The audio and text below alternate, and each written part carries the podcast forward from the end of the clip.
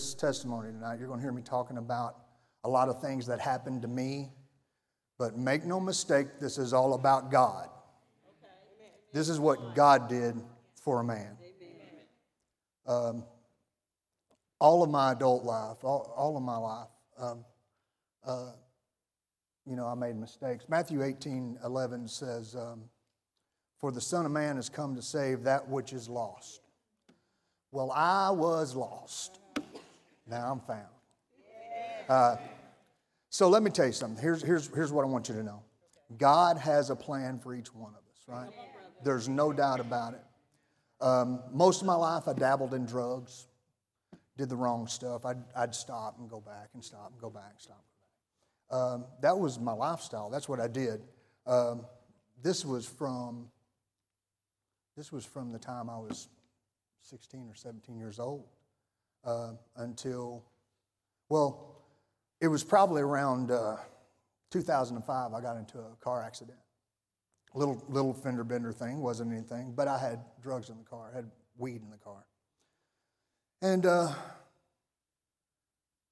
you know we the cops showed up and i didn't get in trouble and there was they didn't find it and all that but uh, so i called my wife at the time dina i, I called her and said uh, you know i had the accident and the first thing she said was was there drugs in the car yeah but i played it cool they didn't know it she said no no i've been praying for you and I said, you know, I said, okay. She said, we've got to do something about this. We got to do something. We got to go to church. And if this is going to work. So I said, okay. Uh, I had a plan.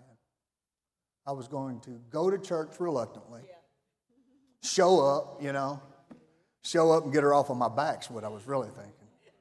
Uh, and so, uh, so we came to church. But guess what? God had a plan. Uh,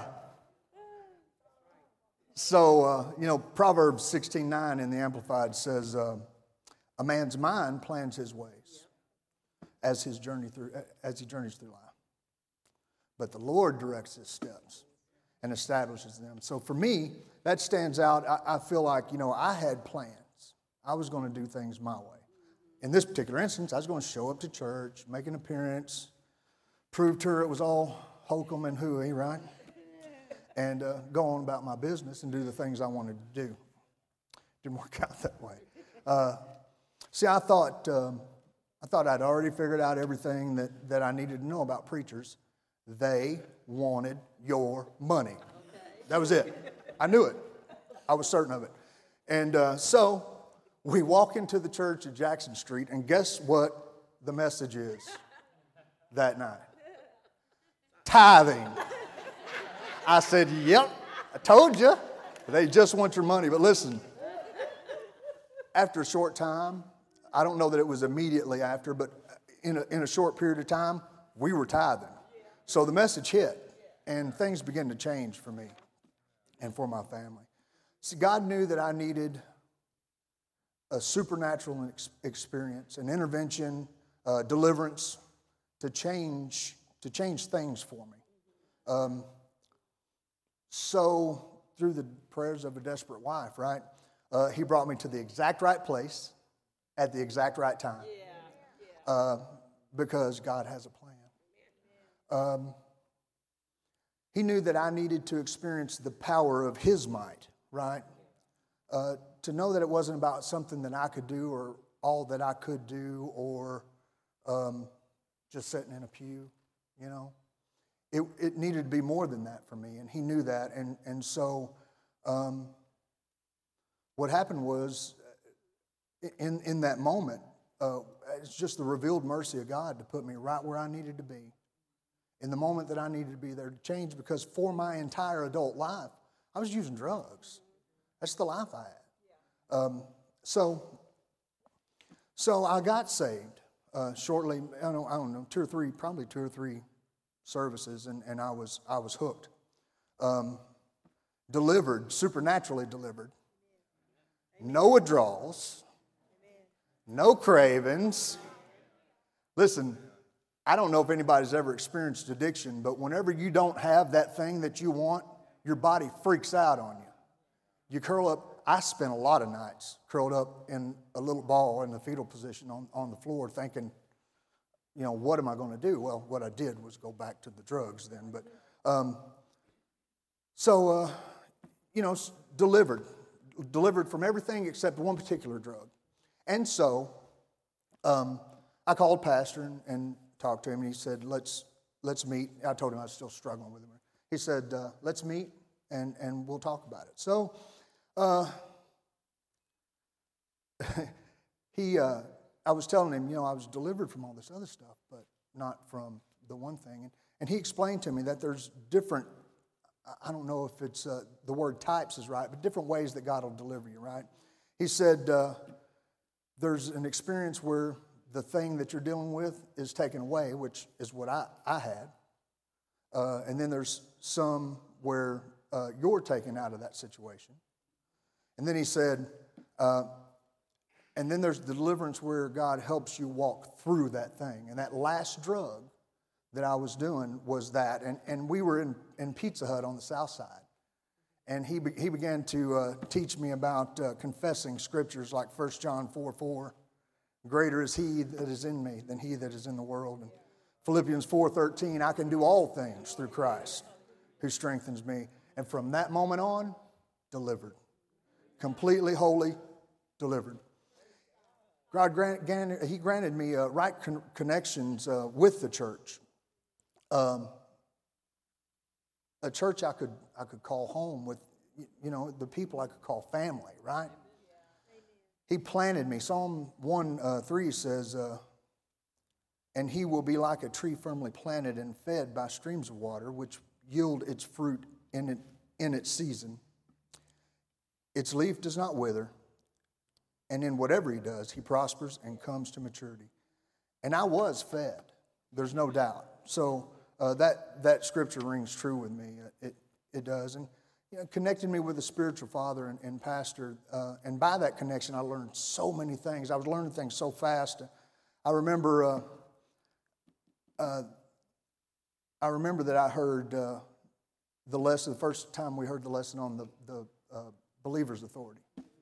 And uh, I don't know if it was that very first night, but he might have done a couple se- sessions of it. But when, when he was talking about Mark 16, 17, where he talks about the signs, casting out devils, uh, I was blown away. You know, we have, a, what? We can do this? And so I went home with the family in tow, you know. I went home, and right whenever I kick open the door and I walk into the living room, and I said, I command all of you unclean spirits to get out of my house in the name of Jesus. There was a peace and a calm in my house that I had never experienced before. This is something that I'm not going to get just going to any random church. Go, go where the Lord leads you, right? And if He hadn't led you yet, people in live stream, if he hasn't led you yet, pray about it because you belong somewhere. You can be fed.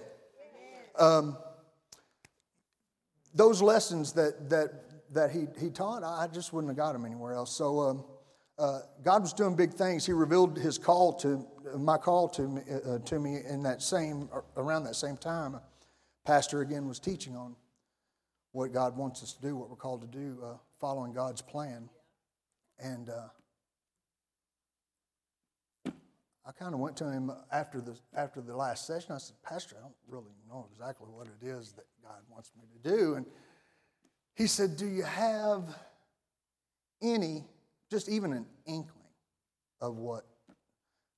Well, I think I'm called to pastor. I mean, I'm thinking, in my mind, I'm thinking, me, this guy, pastor. I got to be hearing something wrong, you know. Uh, and he said, uh, I'm glad you figured it out. I've known it for a little while now. so glory to God. Called, called, called to be a pastor, Paul Floyd. Tell me that's not God. Um, he promoted me at work. Um, the job that I was doing um, was going away.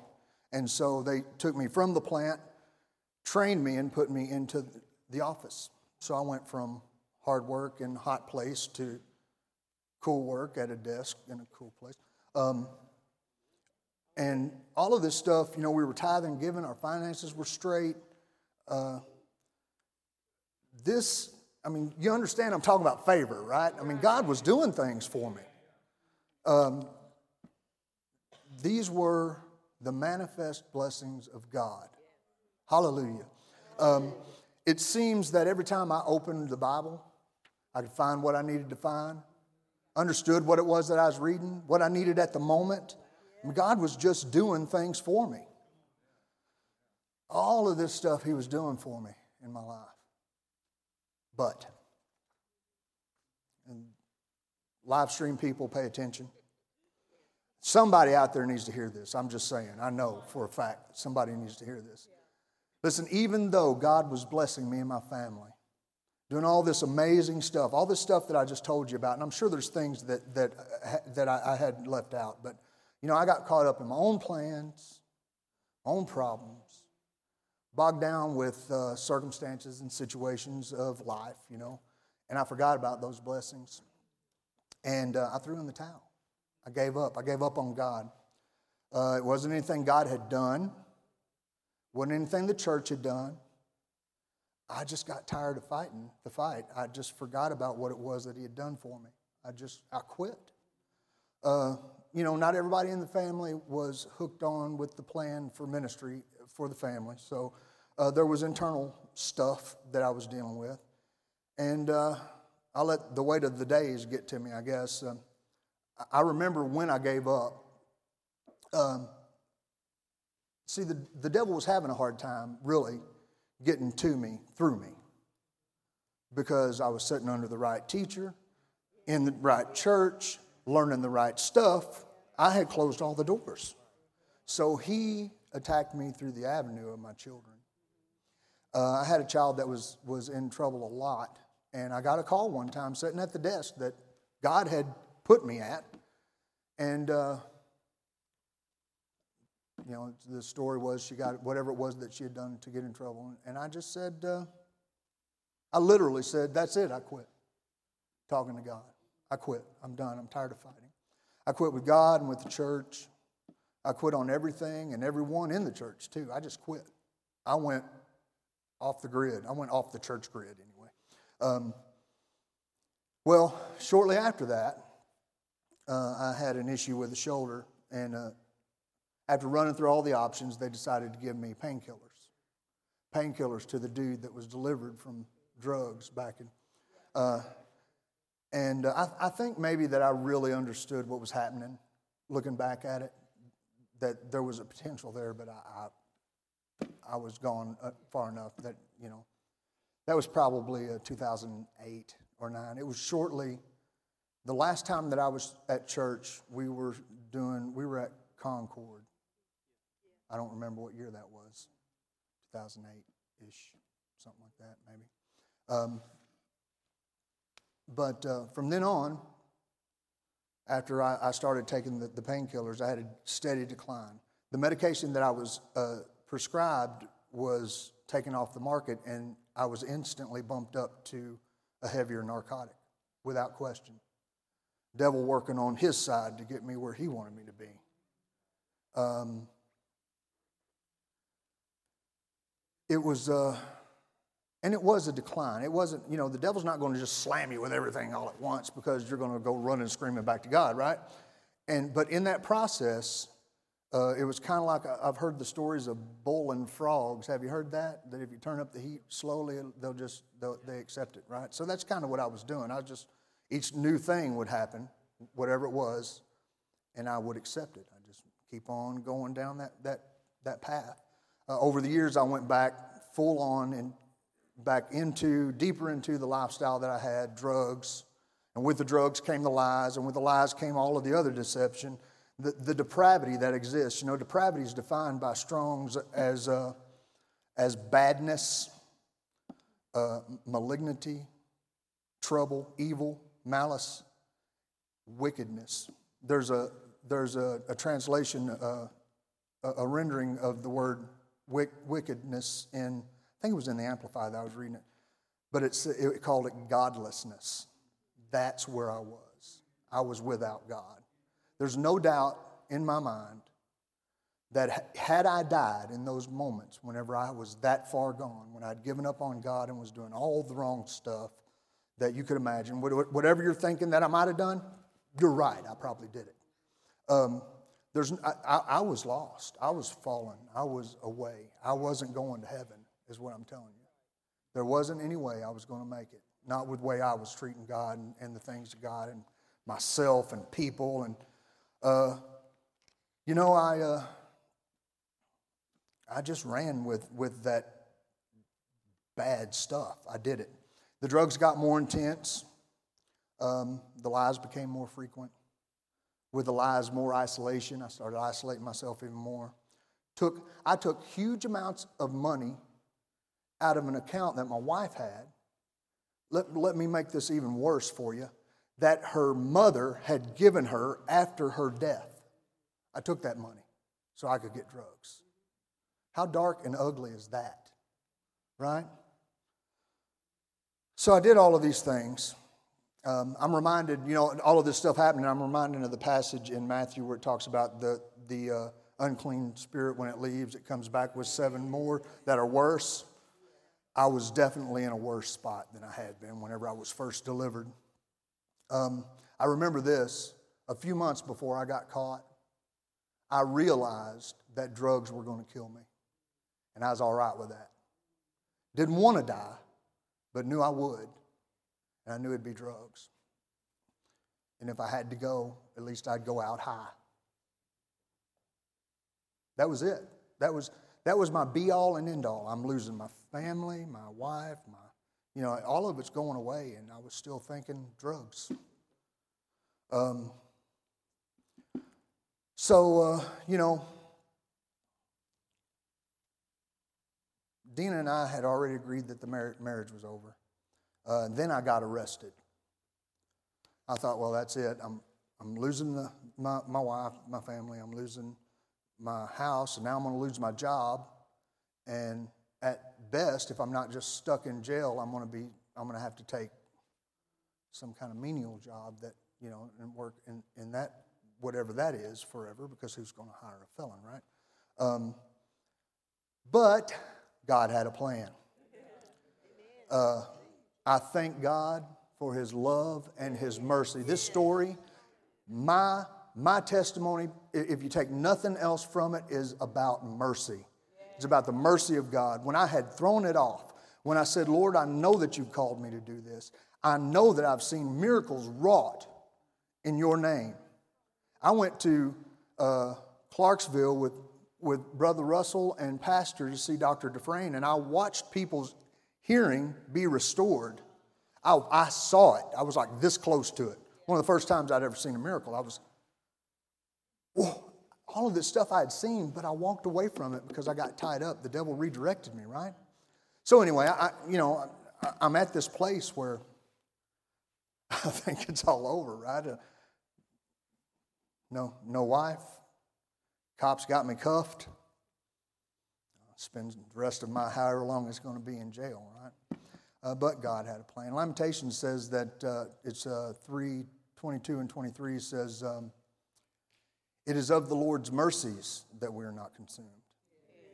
Because his compassion fails not. They are new every morning. Glory to God. Great is your faithfulness, Lord. His mercies. Mercies. So, I mean, me. Look at what I did. I was like, look what I did. And then I, think about it nearly every day, folks. I, I know the things that I did. I know the things that I had in God that I walked away from, the things that I ended up in, in my flesh. And now, where God's got me now, and I look back at that, and it's a miracle. It's a miracle that I'm standing up here right now speaking because, by all rights and purposes, I should be dead a minimum of 100 times. I'm sure, probably more. Uh, so, even here's, here's the mercy of God. Even before I got right with God and got back into church, He was doing stuff for me because He's got a plan, right? Uh, Jeremiah 29 11 in NIV says, uh, For I know the plans I have for you, declares the Lord. Plans to prosper you and not to harm you, plans to give you hope and a future. His plan for my hope and future included this. Listen to this. I told you already the countless times He kept me alive. I can't tell you how many times He saved me when I was nodding off behind the wheel of a car because I was too high or not high enough. Because those that have been in addiction understand that if you don't have enough of whatever it is you're doing, your body quits functioning. You, you, you turn off. It, it just happens that way. Um, the many times that I had taken way too much of whatever drug, my, my drug of choice was more. That's my drug of choice back in the day. I didn't matter what it was, I just wanted more of it. Um, so, you know, I took tons, not bragging, I'm just telling you how great God is. This is about how good God is. It's ain't about how tough I am, that I was tolerant to some kind of drug or something. Um, this is about how merciful my Lord and Savior is. Uh, so, countless times He kept me alive. All the extra drugs I took when I, I mean, I, I think I might have hit a limit. There might have been a time when I was actually as high as I could get, but I'd go ahead and take some. Uh, you know, just in case. Uh, then he supernaturally delivered me again. No withdrawals, no cravings. You might ask, uh, how do you know that God did that? Well, listen, there were a number of times that I said, I'm going to stop. I got to stop this. Minute, minute. My body was racked with pain. I was shutting down. My, my brain's foggy.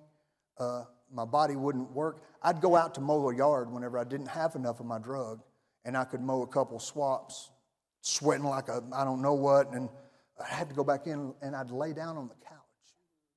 I was just that wiped out. Uh, so quitting on my own never worked. When I tried to quit, uh, withdrawal, cravings, depression, all of the things that you hear that are associated with drug addiction, drug use, I had it all. But then God delivered me, and I didn't get touched by that stuff. Not once. So, twice, he, he did the same thing for me twice. Way back when, He delivered me from the drugs. And then again, He delivered me from the drugs. Mercy, folks. That's mercy. Um, he, uh, he just pulled, he just took it away from me. I mean, never once did I say, man, I wish I had a just gone. Glory to God. Uh, and when I got back on the path, uh, I mean, it's amazing. But anyway, let me let me get you to that point. Uh, so I'm still not I've still not gone back to church yet. Now, understand? I've, I've been uh, i am in jail. I've uh, I've done as many drugs as I can, and he's kept me alive. Um, so then I, I managed to get uh, the drug court program. This is God working again.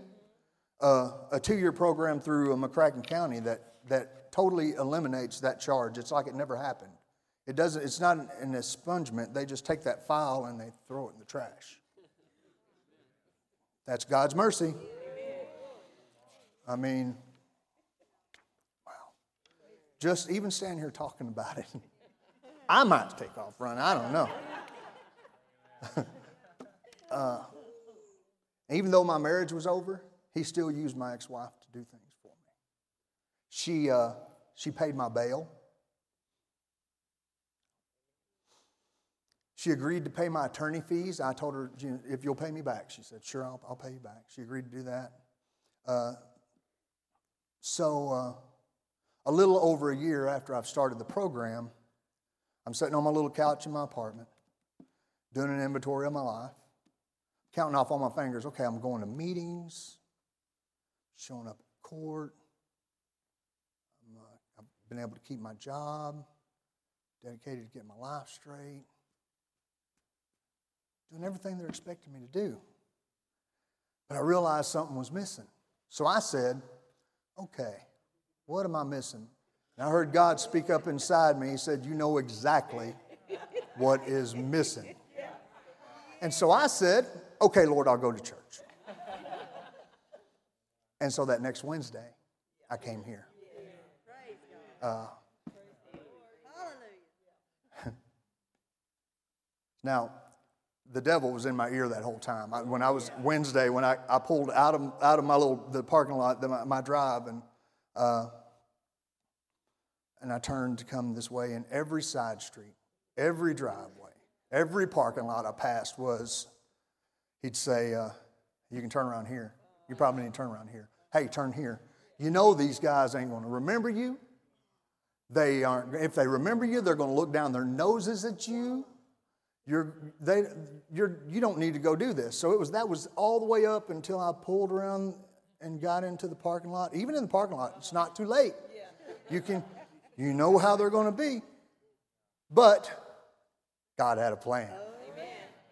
So I walked through the doors out here, and I was met with 1 Corinthians 13 love when I came through the door. Glory to God.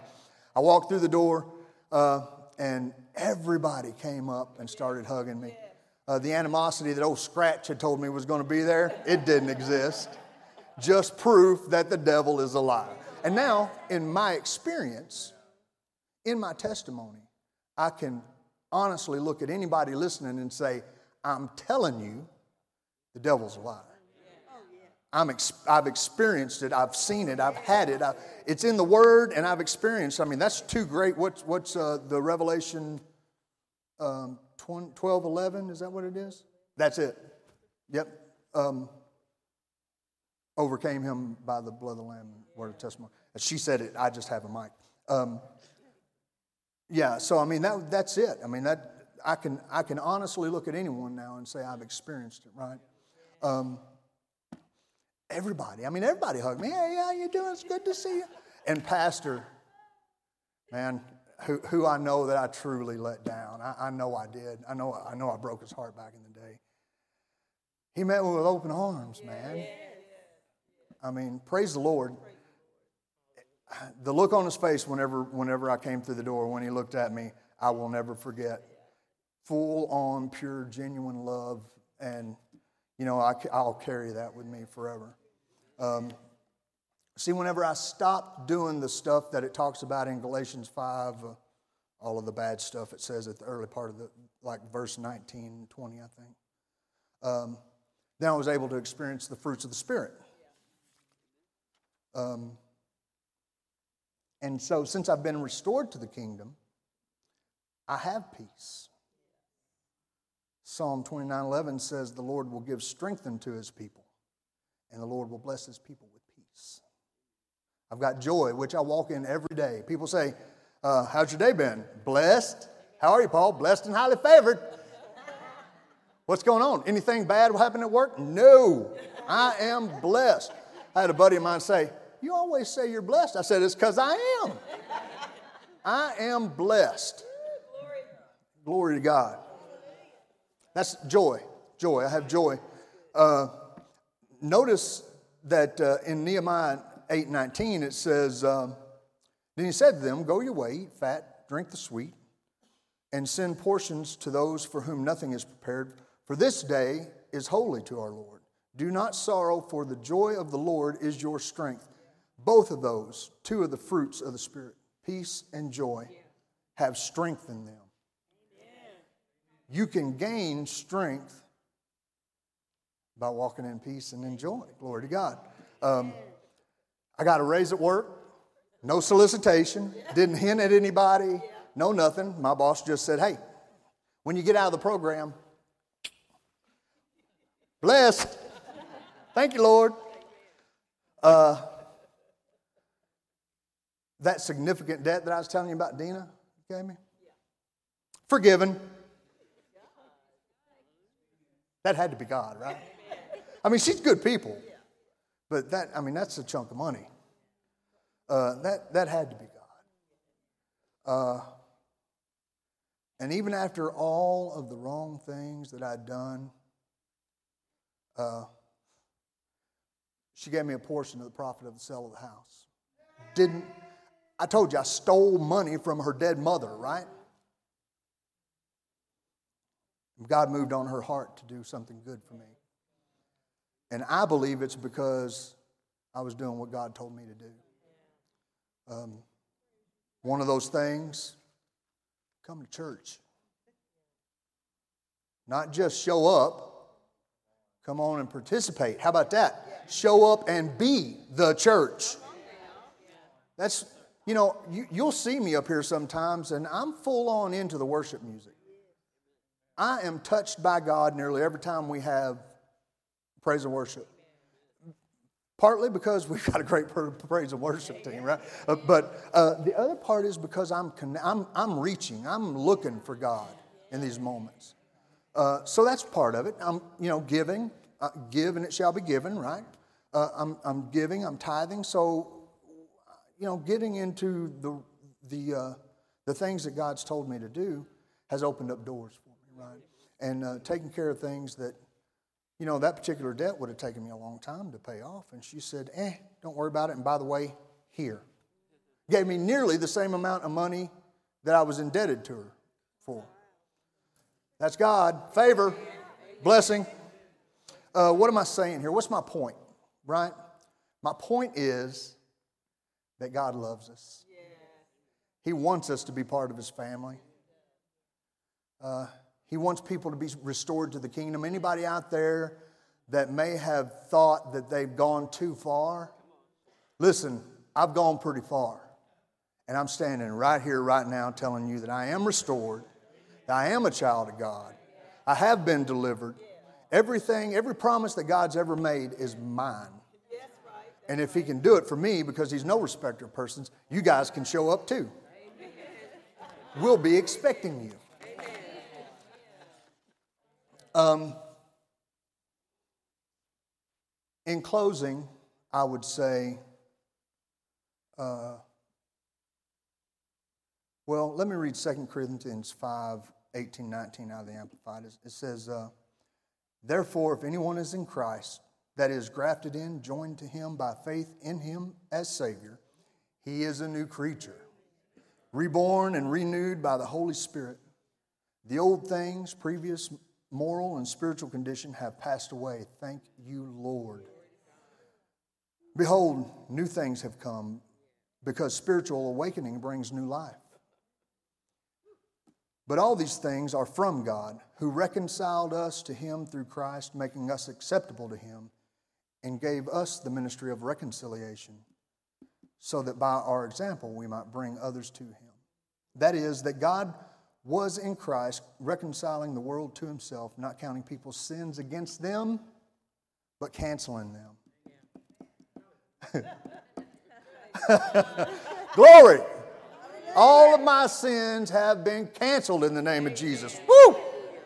Uh, uh, he has committed us to the message of reconciliation that is, restoration to favor with God.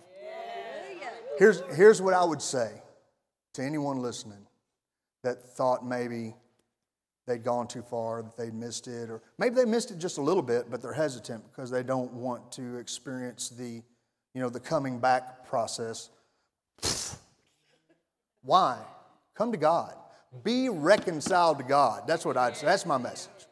I could have said that at the very beginning, I guess, and saved you guys all kind of time, but um, that's my point. Be reconciled. Don't let the things, don't, don't let the things of the past, the sins, the thoughts, the whatever of the past, uh, direct your steps today. Don't let the past, you know, there's a lot of clever ways I can say it. Don't let this, the, the actions of the past create your future.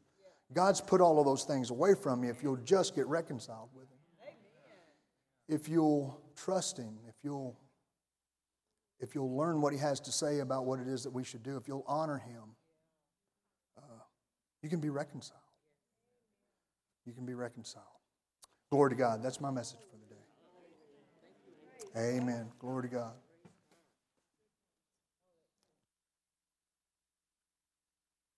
Praise God. Appreciate your help in that. Amen. Father, in the name of Jesus, we come. We thank God for the wonderful privilege of being able to gather uh, together today uh, to experience both the Word and the move of the Spirit. God, we thank you for the great privilege of getting to study the Word of God together.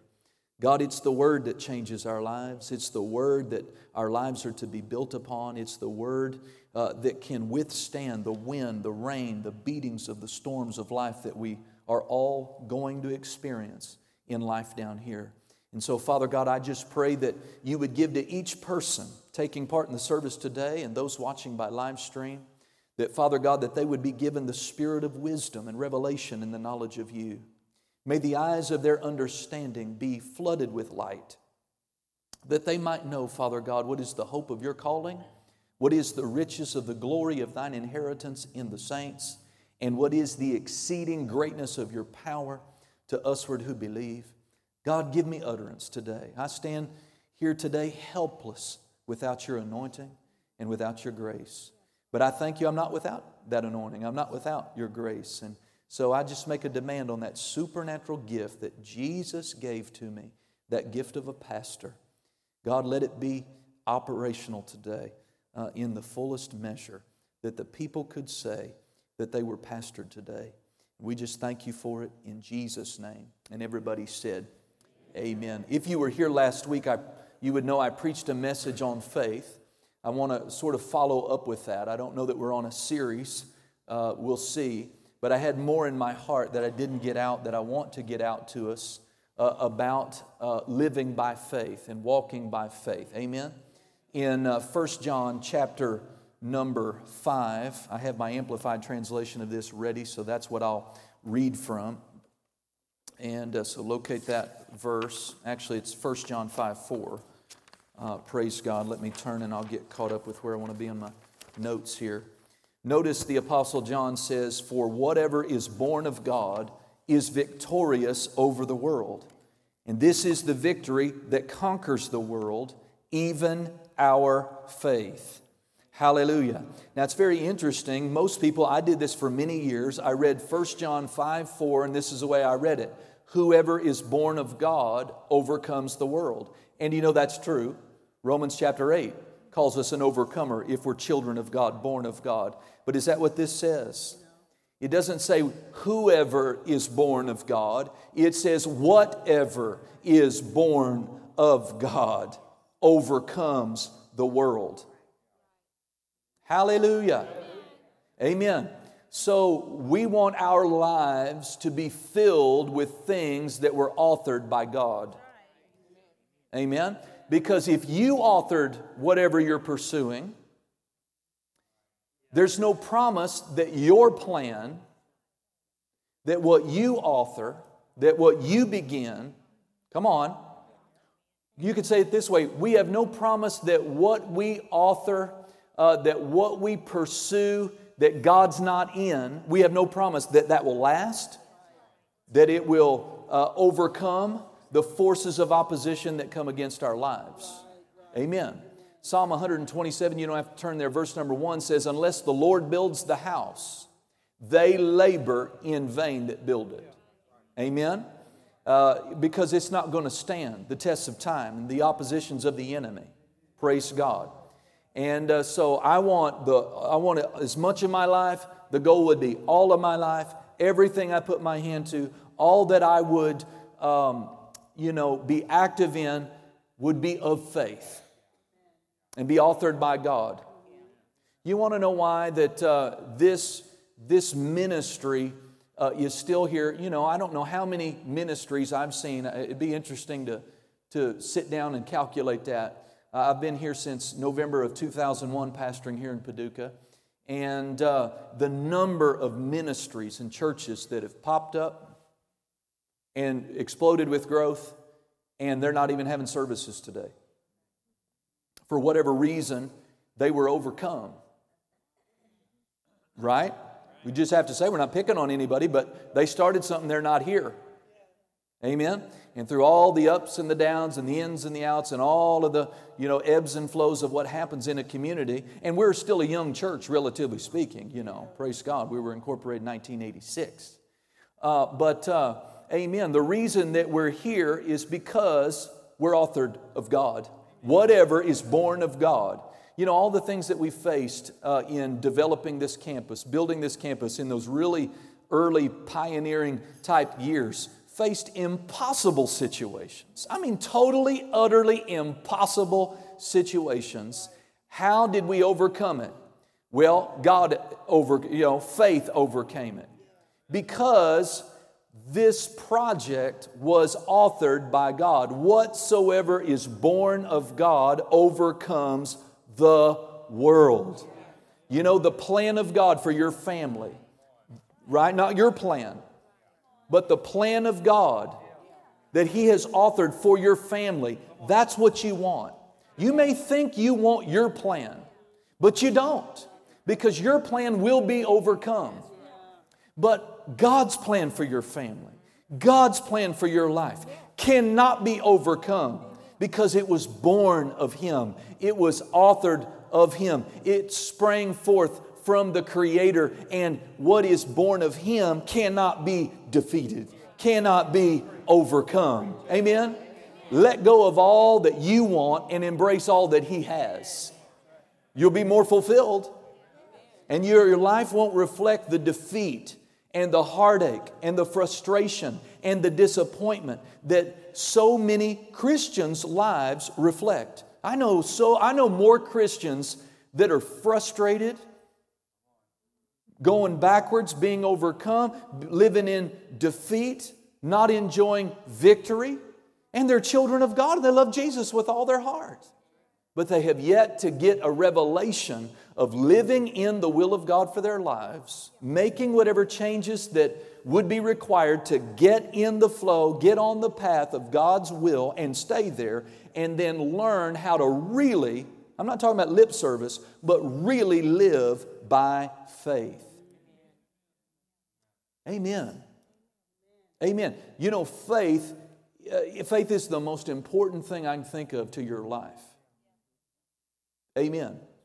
Faith is the currency of heaven. Faith is what you give God in exchange for what you want and need from Him. And uh, to be blunt with everyone, because, you know, I just, I appreciate this about me, if I could say that. That I wanted, I told the Bible students in California, listen, you're just going to have to forgive me. If you're new to me, get to know me. I'm just kind of, there it is, yeah. right? Just kind of blunt and plain spoken. But there's a reason for that right? And that is, I don't want anyone, no matter how new, to misunderstand the truth I'm endeavoring to communicate. I'm a little bit like my spiritual father, Dr. Michael Jacobs, in the sense that if you don't get me, then that's on you because there's nothing complicated about me. Amen? And uh, so I'm about to make one of those statements, and, and that is it doesn't matter how much you love God and how much He loves you. If you don't get in faith and stay in faith about whatever that is, your answer's not coming. There's no victory coming. Right? So if you don't get in faith for healing, there's no healing coming except what the doctors could bring you and what natural medical science could bring you. Well, God loves me. I know He. No, He loves you, but love doesn't have anything to do with you believing Him. That's on you and having faith in Him. You know, some people really think, I, have I've gotten in that mode before. God is going to fix this just for the sheer fact that I am desperate. I mean, I'm just desperate. I gotta, right? You know, God doesn't move and bring victory into people's lives because of desperation. If that were the case, if that were true, guess what? Everyone who got desperate would get their answer. That there would come this critical mass where God goes, Oh, let's help them. And thank God for the times He intervenes in spite of us, you know, not because of us, but in spite of us. And He is merciful and He will do things. But we just must understand faith is our part. Faith is our part in this equation. And if we don't bring faith for our bodies and for healing, you're going to go to, you're going to, go to heaven early. And I don't want to go, I, I'm going to heaven, you understand that? But I don't want to go to heaven through the door of a debilitating disease. If you study your Bible carefully, you'll find that you don't have to. Hallelujah. Amen. But it takes living close to God. It takes keeping a real tight, you know, rein on your tongue.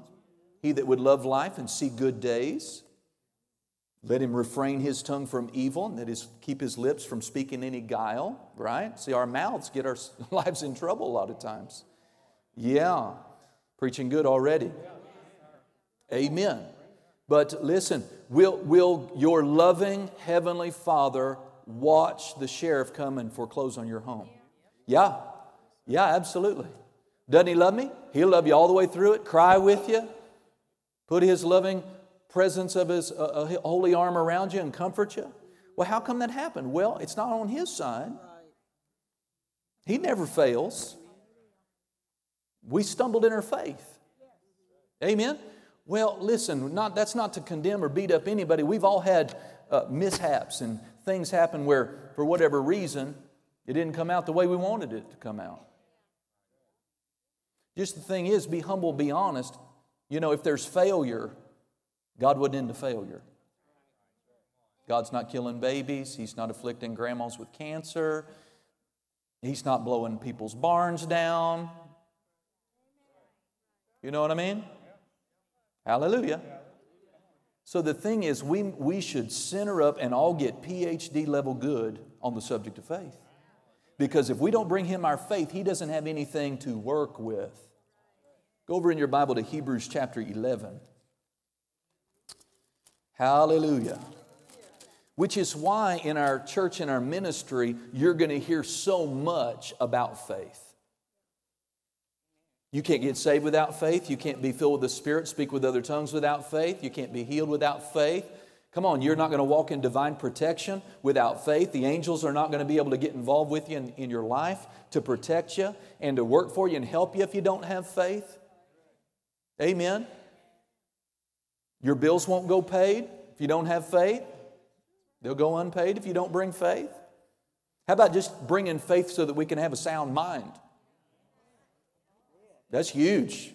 And walk in peace and have a little bit of joy. How about have a lot of joy? Amen. Hebrews 11, verse 1 says, Now faith is the substance of things hoped for. It is the evidence of things not seen. So here this verse tells us that there is something that God uses to give substance to the thing that you want and desire. What is it? faith gives substance to the thing that you hope for. Amen? So if your hope is to be divinely protected as you drive, you go in, you go out, you go places. Amen. Well, then the substance of that is going to be you believing Him for that. And you standing on specific promises in His Word for that. And that you hold to it faithfully. Amen. And the same is true for every Bible promise and benefit out there. God needs the spiritual force of faith that comes from you to mold and shape, to give substance, and to bring into reality the thing that you want from Him. And if we don't bring that, then there's no, there's no substance coming. Where there is no faith, there is no substance. Hallelujah. Glory to God. Skip down to verse number six. Without faith, it is impossible to please Him. Now, the word please there in the Greek, I wrote in my Bible, I looked it up, it means to satisfy. To satisfy. So, without faith, it is impossible to satisfy Him. Amen. Glory to God. It is impossible to satisfy Him, for he that comes to God must believe that He is, and that He is a rewarder of those who diligently seek Him. So now, where we were last week, we were talking about, I had said and made this statement. If you weren't here, I'll catch up a little bit.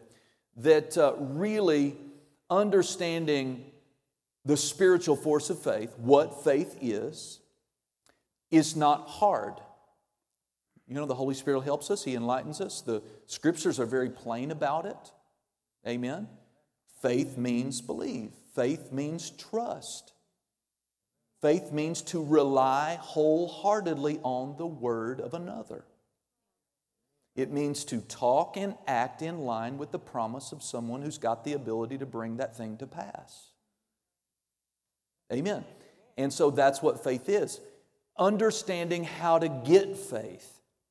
You only need to know one scripture to show you from the Bible, amen, how to get all the faith your life will ever need. It's Romans 10 17. Faith cometh by hearing. And hearing, by, notice faith does not come by crying. Faith doesn't come by whining. Faith doesn't come because you get desperate. Hello? Faith doesn't come by your praying for it. He didn't say faith comes when you ask Him for faith. Father, give me faith. Oh, Father, if I just had the faith. Father, give me Kenneth Copeland faith. Father, he's not hearing that. He can't act on that. There's no response coming except correction. Loving correction. Faith does not come by your praying for it.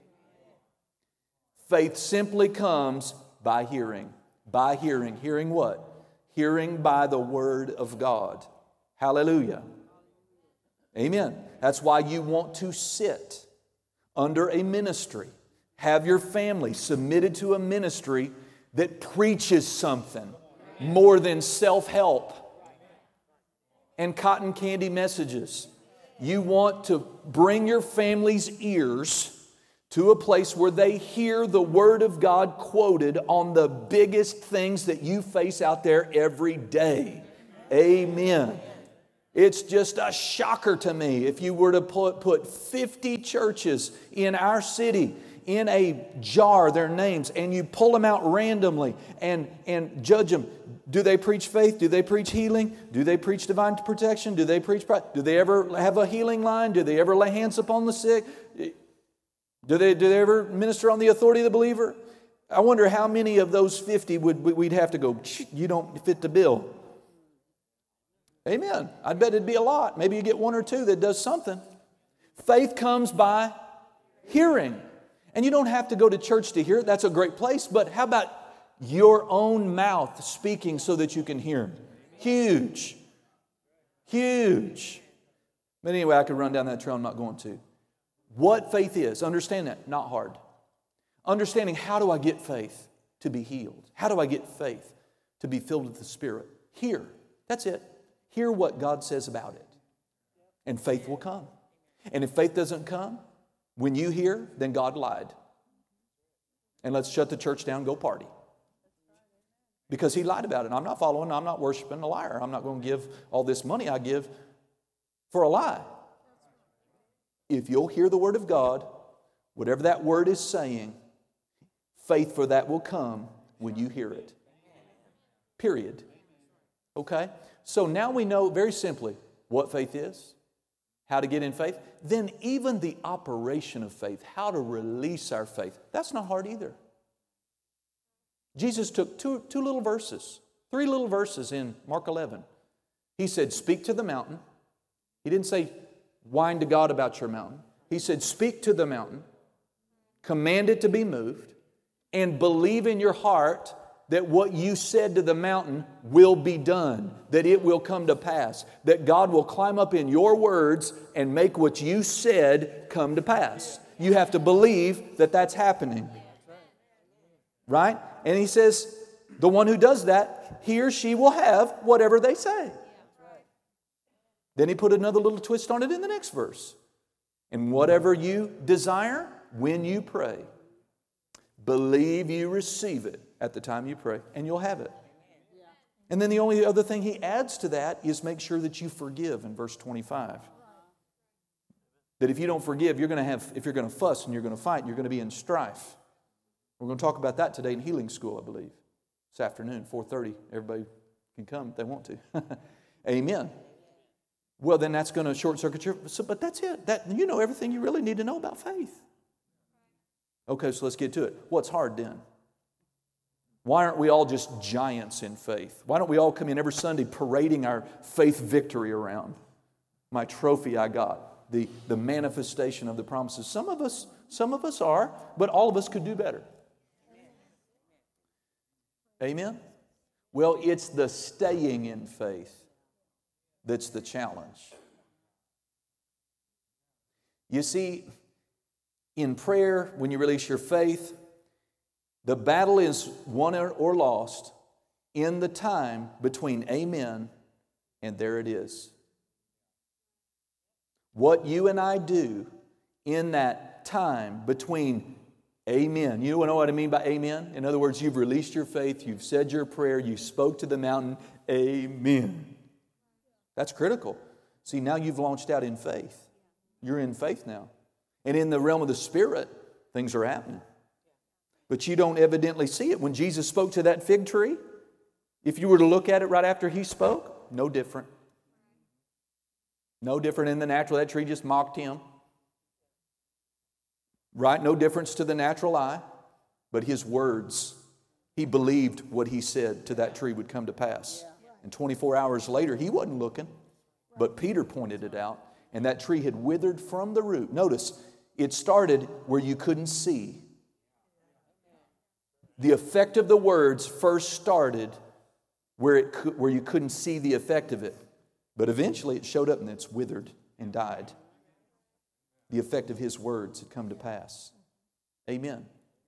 But there is often a space of time, and sometimes that, that time can be considerable, right? Between amen and there it is. The there it is you, is the answer, the manifestation of it. What we do in this period, that's where, that's where 98% of the battle is lost for most people, is in this standing time. Amen. Go over to Ephesians chapter 6.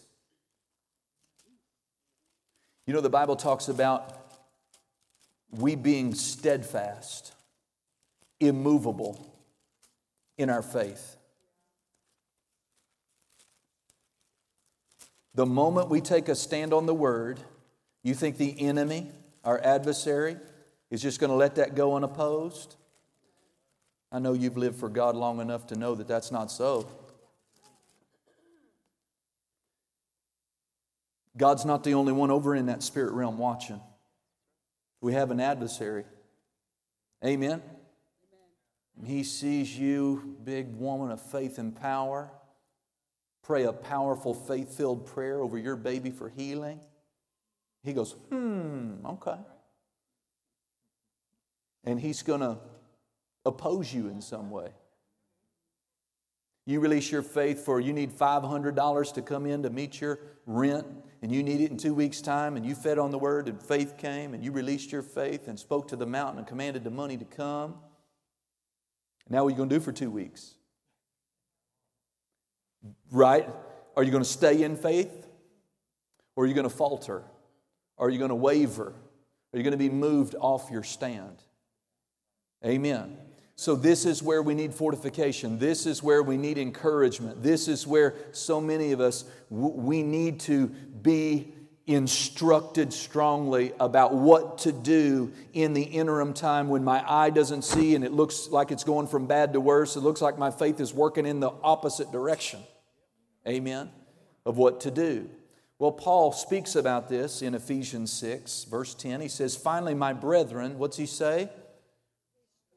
Be strong. If you don't get anything out of what I've taught, amen.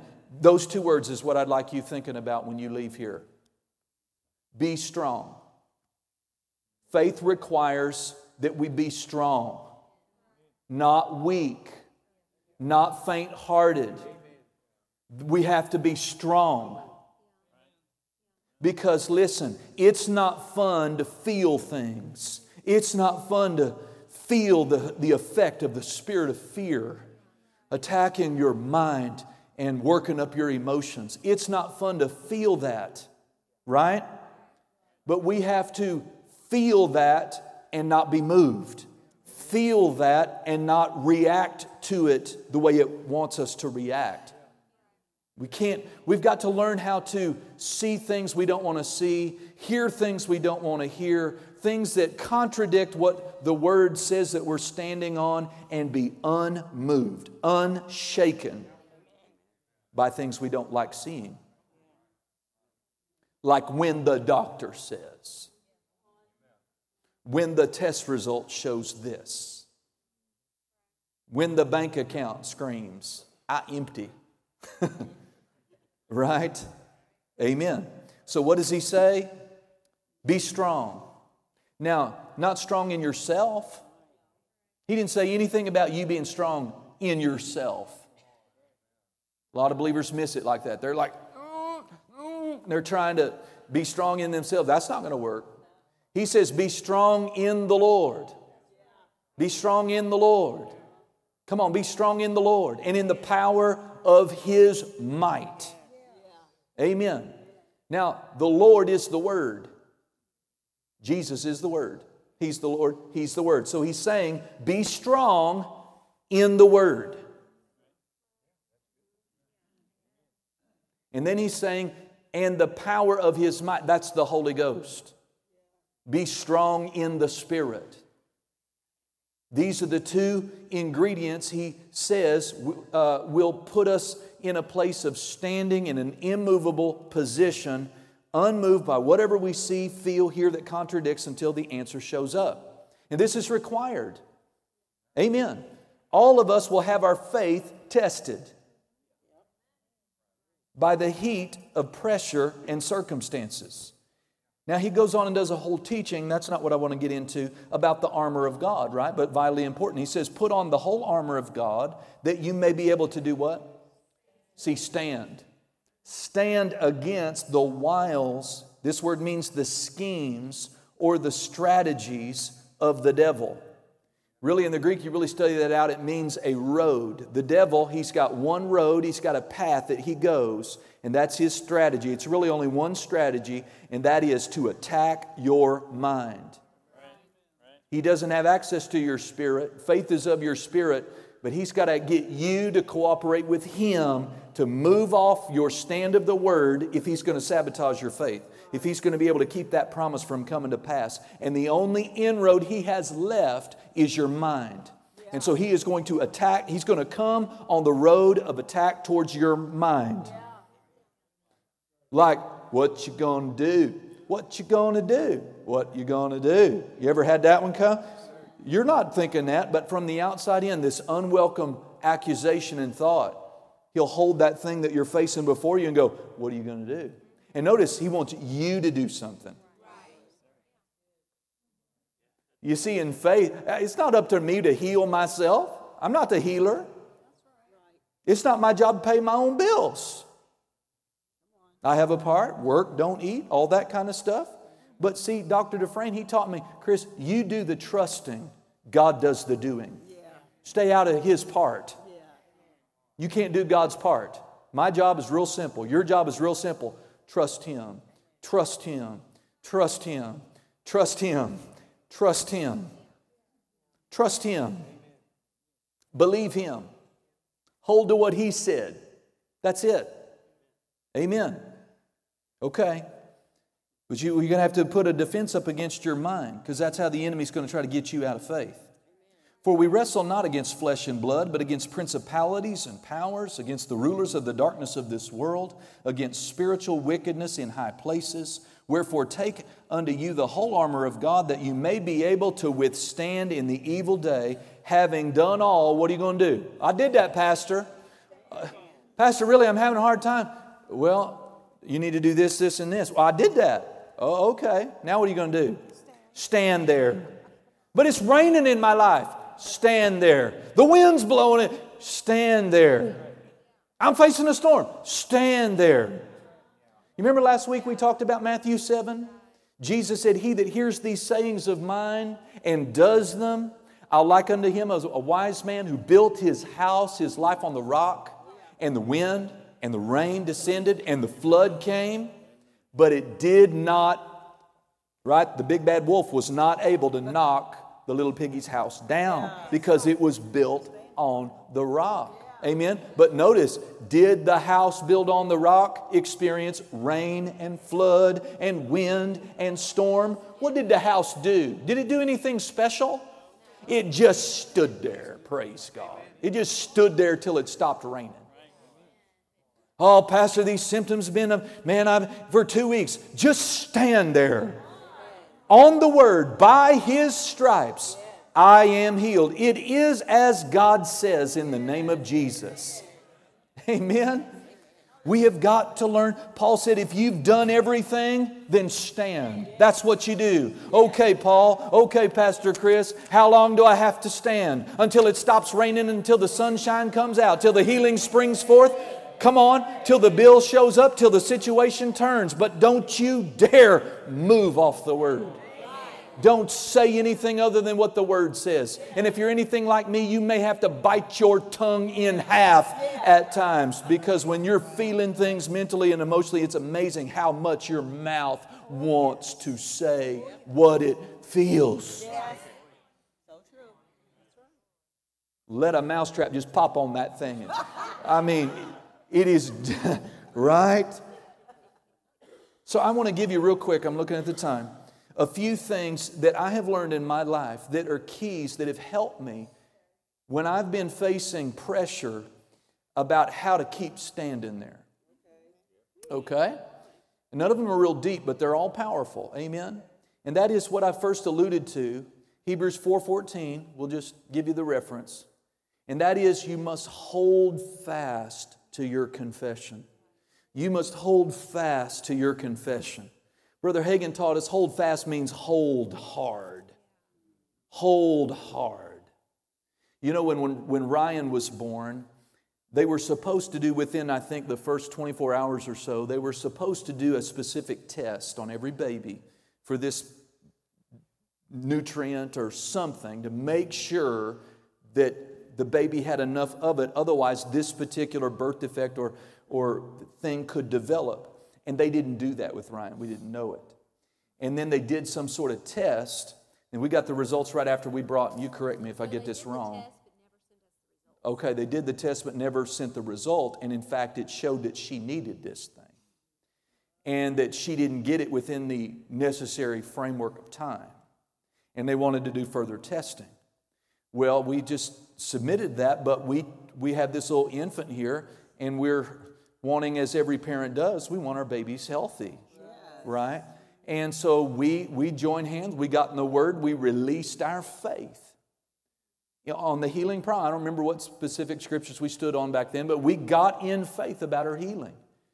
But we had to wait and wait and wait for days for that paperwork to come back, for that new test. And do you know, can you imagine how the devil tried to wreak havoc on us for two weeks. He'll take that empty space of time where there is no news and he will do everything he can to beat you over the head, to get you in fear, to get you over into worry, into anxiety, and he wants you to talk that. Because if you do, you're not in faith, and he can, he can put it on you then. And so, what we did is we just stood and we cast our cares. We, we took authority over our thoughts. But I'm just telling you, we held fast to what we said in prayer. It is as we say in the name of Jesus. And of course, the test results came, and she's perfect baby. Perfect baby. Amen. But see, there's that period of time where we had to stand. I remember a time not long after I moved here where I, uh, I noticed, I think it was on my arm, I noticed a cyst come up on my arm, about the, about the size of a normal size marble, real hard. And then uh, I didn't think too much about it. And then over the next several days, I found another one. And then I found another one. And then over a period of about 10 days, I had 10 or 12 of them show up. And if you know anything about my story, you know my, my, both my granddads died of cancer. And that's something the devils like to try to you know, when I was a young man, I had this thought. I didn't know what I know today. I didn't know, I didn't really know that there was a devil that would come after you like that. So I just thought it was me. But I had this unwelcome barrage of thoughts as a teenager in my early 20s. I'm going to kill you. I'm going to kill you. You're going to go out just like your granddad. I'm going to kill you with cancer. And I'd have this thought come to my mind in, that, in those words. And so I, you know, I finally got a hold of that and realized it, learned spiritually, grew, and, and got on top of that thing of the enemy. But when these things came up, he tried that again. Mm-hmm. Here we go. See, I told you. And so finally, I just decided, you know what, I'm going to go to the doctor because it was a mystery. And sometimes it just helps me to know what I'm dealing with. put a name on it because Jesus is a, he's got a name that's above every name. So I want to I want to know the name because I know whatever name they give me is beneath that. And so I went to the doctor's office and he, uh, he got me in an MRI machine and, and took pictures. And it's, it's funny how the Lord will help you, you know, little things. And when I, when I got out of there, the doctor said, Well, uh, it's going to take me about 48 hours to get the results. But I, I'm just telling you, I don't think it's anything. And when he said, I don't think it's anything, it's like God used those words. I don't know, God used those words to kind of zap it. But he said, I want you back in here in, in that amount of time. Well, it's just like all that fear and anxiety left when those doctors said, No, I'm not putting faith in the doctor, just something mysterious kind of happened there. The fear was kind of deflated when he said that. And it kind of put me over the hump, and I, I just entered into faith in a new way. Not on the doctor's words, but I just, I had gotten past the fear. So much of the time, it's not faith for healing, it's getting past the fear that's keeping healing from coming. You got to get on top of the fear. Fear's a killer. Amen? And uh, so I came back at the allotted time, and he got me back up on the examining table, and they'd, they'd all disappeared. They just all disappeared. But I'm just telling you, one of the things I've learned is I, ha- I, have, to, I have to say what God says about it and nothing else. And there is a fight to keep your tongue on the word. You let your tongue get hooked up with your feelings and your mind and your emotions, and the devil's going to whip you. Amen. So that's number one. Number two, and you saw that there, is you have to answer wrong thoughts with your mouth. You know, it's just, we've heard this before, but it's just such a key. When wrong thoughts come, don't leave that unanswered. You talk back. A thought that you don't talk back to will grow. Will grow. A wrong thought that you don't answer will continue to grow against you in strength. So you have to answer it with the word. Amen? And depending on the intensity of the storm you're facing, you may spend all your day long doing that. I'm telling you, all day long. You may spend the bulk of, you, you got to function, right? But you may spend all your time answering that thought. You may answer it a thousand times in a 24 hour period. You do it if you have to. Don't. You know, a lot of times people think their faith is losing, they're losing the battle because that wrong thought comes so repeatedly and intensely. It's like Pastor Nancy said if the UPS guy stands up on my porch outside my dead bolted door and is with a box of rattlesnakes that I didn't order and he knocks on the door all day long, is he in? He's not in my house. It doesn't matter how, how boldly or how persistently he knocks on the door says, I got delivery for you. I got, don't you hear me knocking out here? Open the door right? His persistence is no sign that my faith is failing. He's not in the house. Just keep the door shut. You just got to outlast the devil. That's what standing means. I'm going to outlast you. I am going to outlast you. And I, am doing, I'm, praise God. I'm just going to outlast him in all that I'm facing. You're going to have to as well. Just going to have to outlast him. Here's another key. So help me, I'm getting more and more understanding on this all the time, and that is praise and worship God. Praise and worship God. Amen. See, praise and worship, that's get your mind off your, get your mind off that. Turn your back on the devil. Be like Hezekiah. Hezekiah turned his back, he turned his face to the wall. He said, I, am done with you. I'm done with thoughts. I'm done with the devil. I, everything stops. It's me and God. And just focus on him and praise him and worship him and praise Him and worship Him. And the longer you do that, your problems will become smaller and He'll get bigger. Right? You keep praising Him until that impossible mountain looks like a molehill you're going to just step over. And it may seem dry with no anointing on it, but you just go, Praise the Lord. Praise the Lord. Praise God. I worship you, Father. It is as you say. You're such a wonderful healer. Glory to God. I don't care, I don't care what little Johnny's doing. He looks pretty crazy right now, but hallelujah. I trained him in the way that they should go, and you said, Father, that when they get old, they won't depart from it. I thank you that you're moving in the life of my baby. You're turning my son back to you. Hallelujah. Glory to God. Father, I don't know how, don't, it's not my job, but I thank you, you're my provider. You're such a wonderful provider. I thank you for all the times you sustain me, and you're going to do it again. You're the same yesterday and today and forever. And I just so thank you that all my needs are met. And you stay right there, just stay right in that mode. Amen. It's what you got to do if you're going to stand.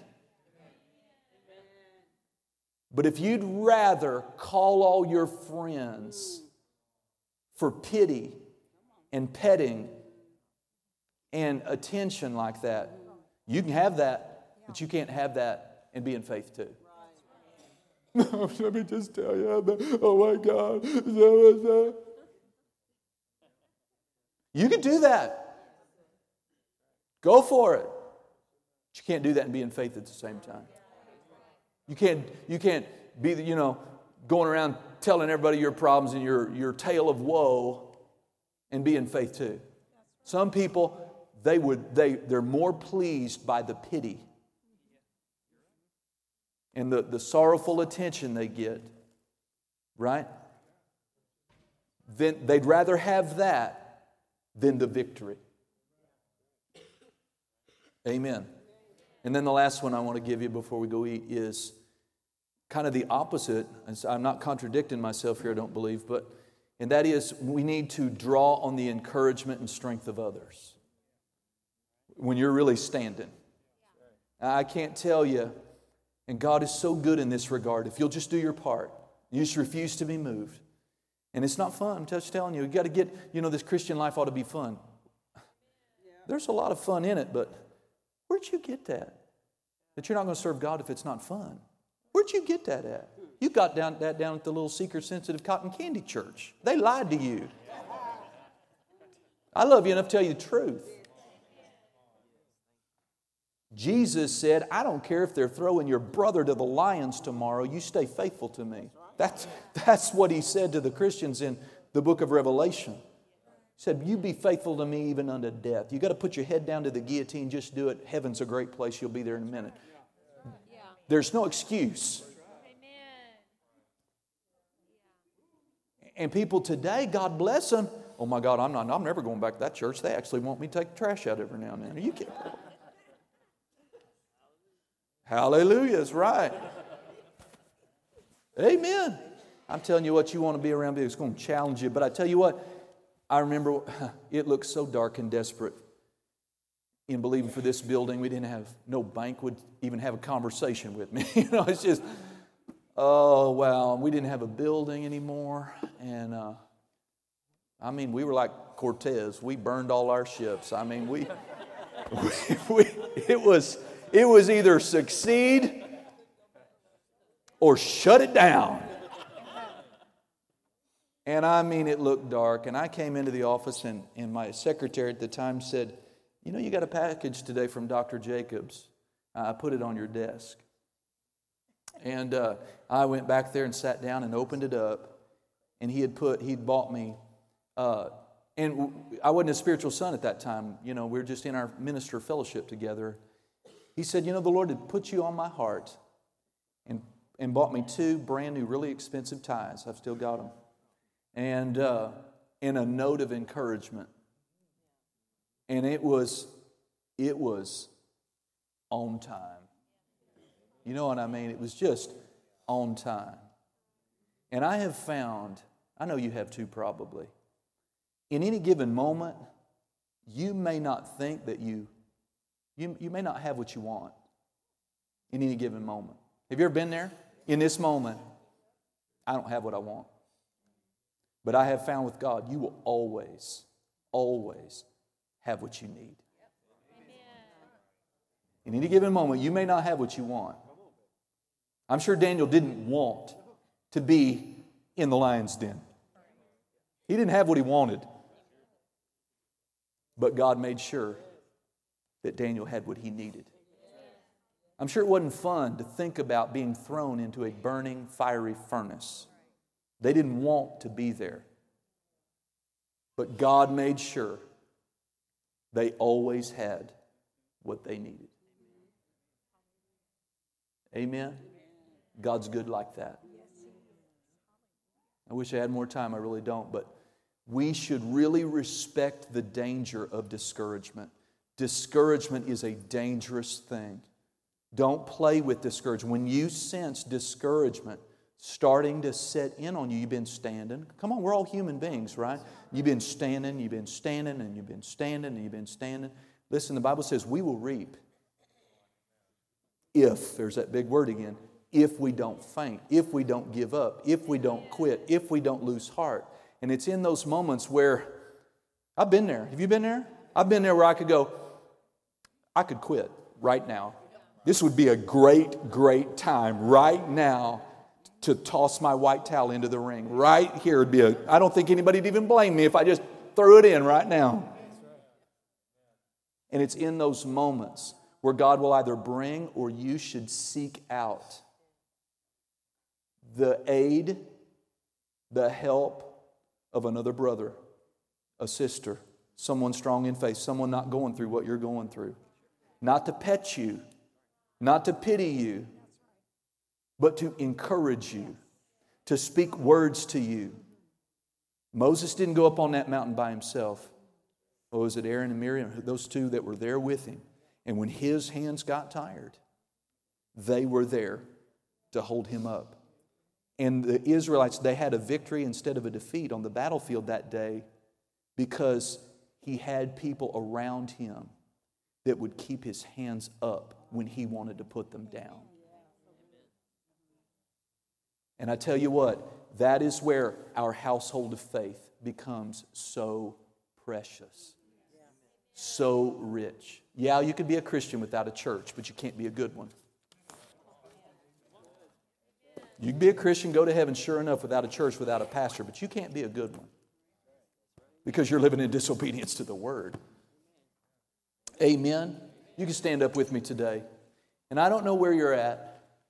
Praise God. Your Bibles, if you would please, this morning to Ephesians, the book of Ephesians, chapter 6. We're going to look at three quick openings. So we're going to go to Ephesians 6, and then we'll go to 1 Peter, chapter 5. And then if you're really scholarly, you can find James chapter 4. Amen.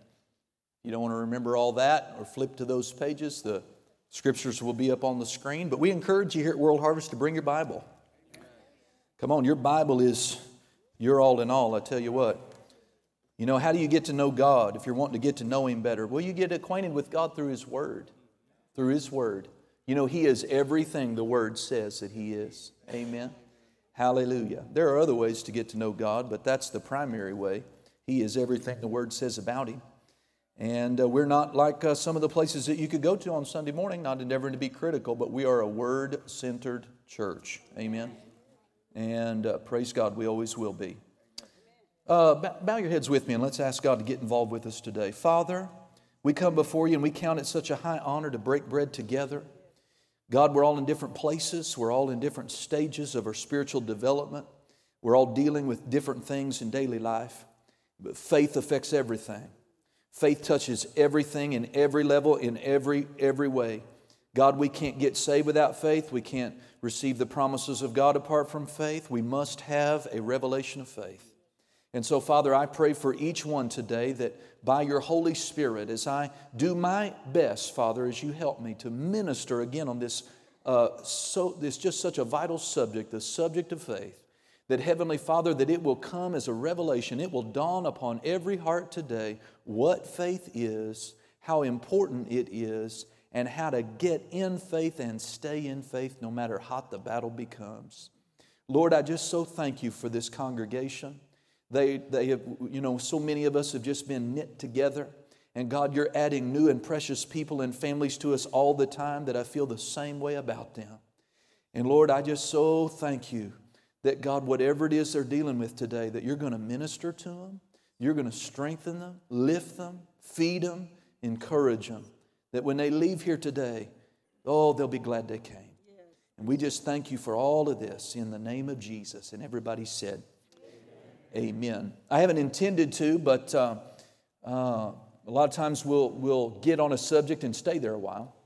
And a couple of Sundays ago, I, I talked about uh, steadfast faith. Uh, we don't want to just be, we don't want to have moments of faith where we're in and out of faith. We dabble with faith, but we want to live by faith. The Bible says the just shall live by faith. So faith is our lifestyle. Amen? And uh, so we never get tired of faith. It's the way we're living, and so we ought to be thrilled. Every time a minister gets up and says, We're going to talk about faith, we ought to just be thrilled. Uh, amen. Because it's because of faith that we're going to be able to receive all that God has made available to us. Amen. And so we've covered, uh, you know, an hour and a half at least worth of material already on this subject. Uh, and I encourage you, if you want to catch up with us, go back on our podcast or website. It's all free. You could go out to the bookstore and get your own copy on MP3 or on a CD and, and catch up with us. Amen. Amen. Amen. So we're going to read these passages uh, all in a row, and then we'll dive into the material today. You ready? So here in uh, Ephesians chapter 6, verse number 10, the Apostle Paul says, Finally, my brethren, be strong in the Lord and in the power of his might. Put on the whole armor of God. Now, why? It's going to be critical. That you may be able to stand against the wiles of the devil. If you brought something you could write in, you could put um, resist. It's the same, we're going to see the word resist in the next two passages. It's the same word in the Greek. Amen. To be able to resist or stand against the wiles, which means the schemes or the strategies of the devil. For we wrestle not against flesh and blood, but against principalities and against powers, against the rulers of the darkness of this world, against spiritual wickedness in high places. Therefore, take unto you the whole armor of God that you may be able to resist, withstand in the evil day, and having done all to stand, stand therefore. Amen. Now go over to 1 Peter. 1 Peter chapter number 5. Glory to God. 1 Peter 5, verse number 6 says, Humble your, Peter the apostle says, Humble yourselves, therefore, under the mighty hand of God, that he may exalt you right on your schedule. No, in due time. Casting all your care, that means all your worries, all your anxieties, all your concerns over onto Him. You hearing that? Such a vital thing that we practice in these last days. How many of our worries? All our worries. How many of our cares? All of our cares. How many of our anxieties? Right? That ought to mean no anxiety attacks, no fear spells, no hypertension, no walking the floor at night. We're living carefree, worry free, anxiety free. Amen? I didn't say it was easy. But amen, we could do it. Hallelujah. Then he, now let's finish that verse. Casting all your care upon him because he cares. Come on, he cares for you. Why don't you say that? The Father, he cares for me personally. Amen. You need to become convinced of that. God cares about you. You know, you're on his radar, he's thinking about you. The Amplified says he cares about us affectionately and He cares for us watchfully. Watchfully. What's that mean? He's watching over you. Nothing escapes His attention. Amen? He's out to do you good. He loves you, He cares about you and everything that you're going through. And He wants you to take all that would concern you, all that's being worrisome, and just cast it over onto Him. You know what that means? Take your problems and make them His problem. Whatever problems you got, you need to get them off your shoulder, get them out of your hand, and get them into His hand.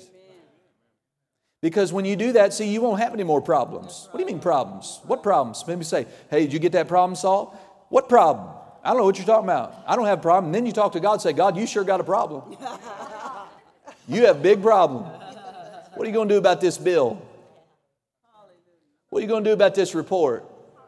Amen? That's how you'll know if you've really been able to successfully cast your care. You won't have it anymore. You know, we're begging and crying and bawling and squalling, wanting to get God to do something for us, but as long as that problem's in your hand, as long as you've got it, as long as you're worried about it, as long as you're turning it over, God doesn't have it. Right. He can't do anything with what He doesn't have. So you got to give that thing to Him. Amen. Well, how do we know if we're worried about something? Well, Brother Hagin said, if we're thinking about it, and we're just thinking about it all the time. Amen. Then you know you're worried about it. What do I do? Repent. Ask God to forgive you for sinning. Amen. You know, sin is a uh, sin is a worry is a sin. Sure is. You know, if I, I caught someone in the bathroom selling dope to one of our members, another member, you'd all be, being, you'd all be in favor of me, I would assume, if I kicked him out. But what if I caught someone passing worry to somebody else and I kicked him out? You'd go, oh, Pastor ain't got no love. Pastor's being hard. Right? Well, a, a shot of marijuana might hurt you temporarily, but worry will flat kill you. anyway, praise the Lord. So he says, Cast these cares over on him. Then what does he say? Verse 8 Be sober, be vigilant, because your adversary, the devil, as a roaring lion, walks about seeking whom he may devour, like a prey. Now, what does verse 9 tell us to do about this? Resist him. Everyone say resist. Resist, resist him. How? Steadfast in the faith steadfastly in the faith. Meaning, not just here a little, there a little. I did good Tuesday, but I backslid for three days. Right. No, steadfast in the faith. Amen. Knowing that the same afflictions are accomplished in your brethren that are in the world. But the God of all grace, who has called us into his eternal glory by Jesus or by Christ Jesus, after that, now we don't like this, right? After you've suffered a while. Now, what's he mean suffering a while? How are we suffering? We're suffering under the weight of the pressure. We're suffering facing adverse, contradictory circumstances. We're suffering with the mental and emotional bombardment of the devil that is trying to assault our minds to get us out of faith. More on that in a minute. But he says, after you've suffered a little while, being steadfast in the faith, God will make you perfect. That word means mature or grown up. He will establish, strengthen, and settle you. Amen? Go back to James chapter 4. James is just one book to the left. James chapter 4, verse 6. James says, But he, God, gives more grace. Wherefore he saith, God resists the proud but gives grace or favor, divine ability to the humble. Submit yourselves, therefore, unto God. Then what? Resist the devil, and he will flee from you. The Greek literally means he will flee from you as one in terror. Amen. I mean, he will run for the hills. Draw nigh unto God and he will draw, draw near unto you. So, in talking about steadfast faith, we see that faith is not enough to win by itself. The Bible talks about in several places that we must add to our faith. Right? right? Peter talks about that add to your faith virtue or moral excellence. And then it goes on and talks about the things that we should add to our faith. And one of them is the Greek word for endurance. Endurance. You know, faith by itself will give up and quit. I'm just talking about pure faith by itself. Pure faith by itself is not enough to stand for very long. You have to add something to your faith. Go to Hebrews, which is another book to the left from James. Hebrews chapter number 6. So if you're a visitor, you kind of see how we roll. We'll, we're not going to look at half a text. And, amen. We don't, it's not my opinion that counts for anything. It's what does the word say. And uh, so, Hebrews chapter 6, verse number 11, the author says, And we desire that everyone, how many of us? Every one of us, we do show the same diligence to the full assurance of hope unto the end, that you be not slothful, that's lazy. Other translations will say sluggish, but followers or imitators of them. Now, notice this who through faith, stop, period, in, next verse? No. Who through faith and patience inherit the promises. Does faith by itself inherit the promise? No, it's faith and. Faith and. Faith and patience. So, see, to be steadfast in faith and, and to just help those uh, first timers and people who hadn't been here, we talked about, you know, getting in faith. You, you release your faith, you, you say your prayer, you make your declaration, you say amen. And now you're, now you're on faith. You're in a faith project. But the vast majority of the time, your answer is not going to spring into the natural realm that moment, that second, or even that day, sometimes that week. Amber and I are coming on a year anniversary standing for something. Amen? And that's nothing. Noah stood on a word for a hundred years. A hundred years, y'all. Y'all, that's good Oklahoma talk. Hallelujah. God gave Abraham a promise that he was going to have a son. Amen. And that son was not born for 25 more years. He told, Jacob told his descendants, amen, as they entered into Egypt to escape a famine and to get under Joseph, who was the, you know, under Pharaoh at that time, that they would come out. They would come out of Egypt. You want to know how long? 400 years later. Amen. And of course, I know we live in microwave society. Instant pudding. Brother Hagin used to say, God ain't got no instant pudding. Amen. Hallelujah. So there's a time span, uh, span between amen and there it is. And during this time span, there is a battle. It's called the fight of faith. Well, what do you mean fight of faith? I got in faith at the beginning. Yes, you did. But now the fight comes because we have an adversary. We have an adversary, the devil, and he is not going to leave your faith unopposed. He doesn't want you a walking billboard of God's goodness and faithfulness. He doesn't want you un- uh, upcoming and having a great marriage and kids who love Jesus and walking in divine protection and living in healing for your body and walking in signs, wonders, and miracles. He doesn't want any of that. And so He is going to fight you. Amen. And so, what believers must do, we must practice and you're going to get all kinds, whether you want it or not, you're going to have all kinds of opportunity to practice being the same. Yeah. You know, the Holy Ghost gave me this statement I think is just so wonderful in session one three weeks ago, and that is faith that stays the same always wins. Faith that stays the same always wins. If you'll get in faith and just stay the same, you will always win. Hallelujah. Amen. And I wish that that was just easy, staying the same. But it's not. Amen. Listen to, uh, if you want to, back over in 1 Peter. I'm going to kind of hang out in 1 Peter 5 for maybe the rest of the time we have. And we're doing good on time, right? So I don't have to feel like I have to go real fast. I mean, it's only 11:27. Everybody okay? You good? You had breakfast out there? Okay. Just hang with me a little bit. Settle in your comfortable chair. All right. So the Wuest, Dr. Wuest was a Greek scholar, and he gave this translation of this passage I read earlier. Be of a sober mind, be watchful. Your adversary, who is a slanderer, namely the devil, as a lying a lion roaring in fierce hunger, is constantly walking about, always seeking someone to be devouring.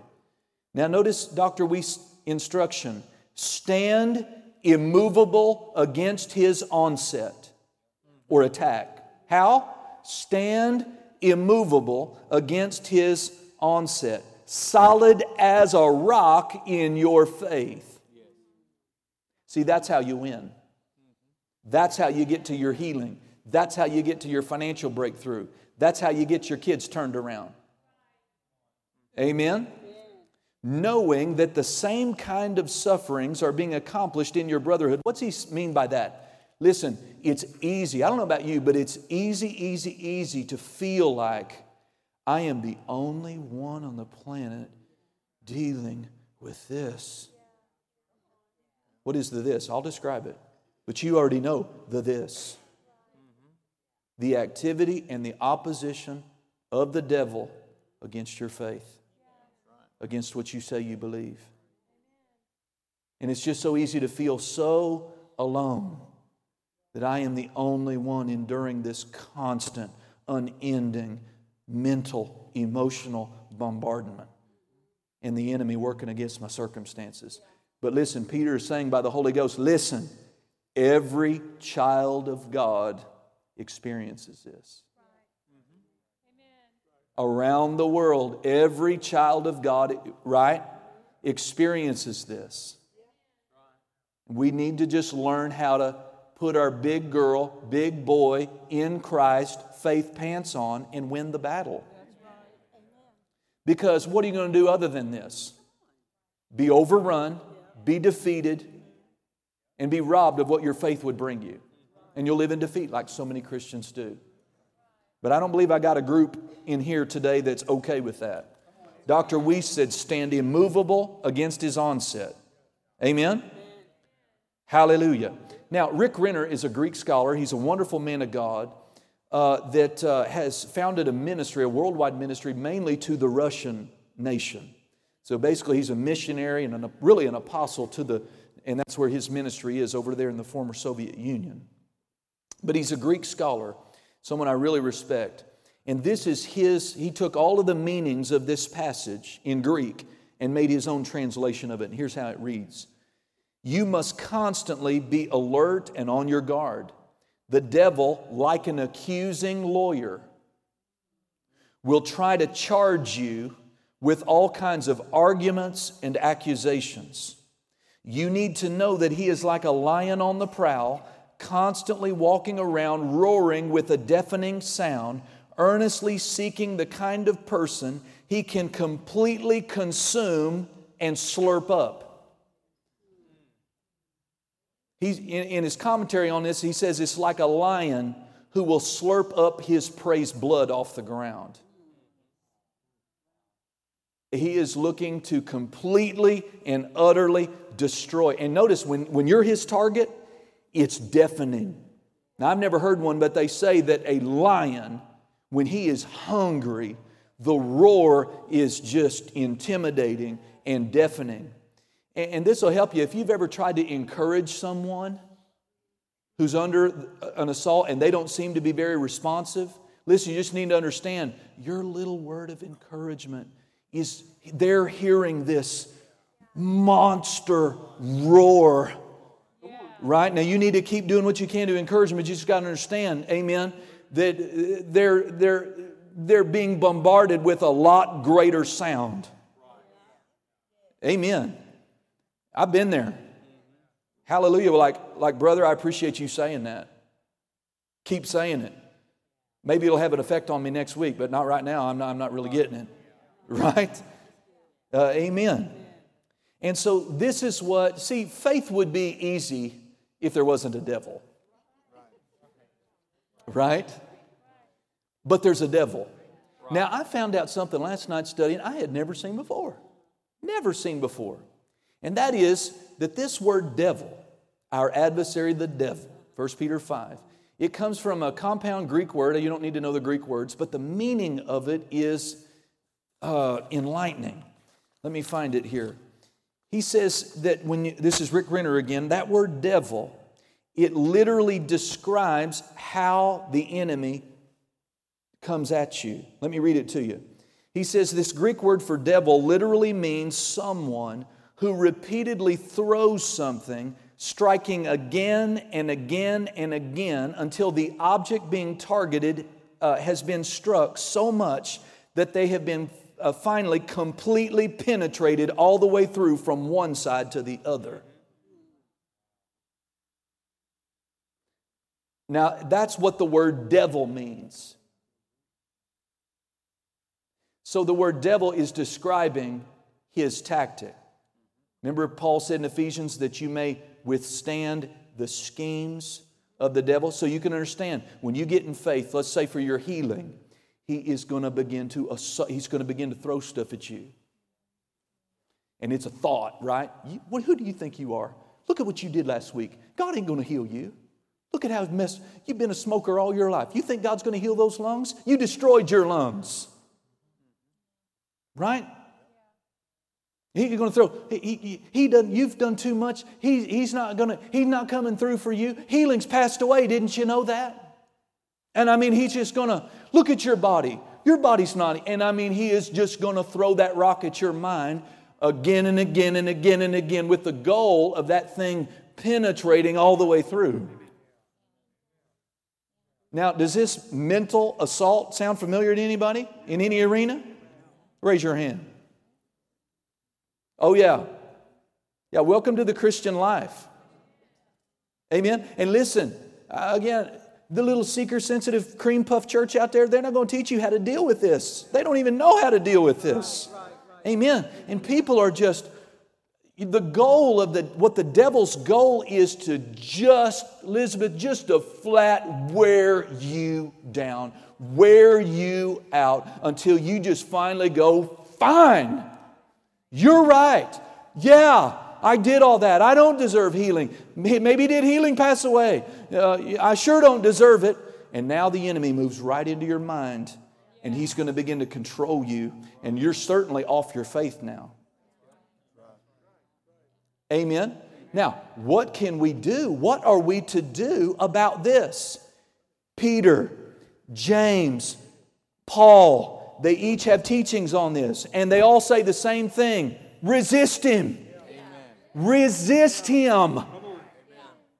It might help you to know that there's a him out there to resist. When your mind is under assault, that's just not you. Amen. You have to begin to recognize this is the devil. This is my adversary. This is the one that's trying to move me off my stand of faith. Peter, James, John, they all had the same Greek word, and the Greek word is resisting, resisting, resisting. Fight back. Come on, fight back. Fight back. Don't let that go unanswered. Don't let that go unopposed. You have to respect the danger. Don't let that assault, assault, and just sit there and take that. You just sit there and take that because he's going to wear you down, and I don't care how strong you are at the beginning. If you don't combat that and know how to combat that, he is going to penetrate you, He's going to defeat you. Amen? And then you're going to be in real trouble. Hallelujah. Praise God. We ought to be getting some help already.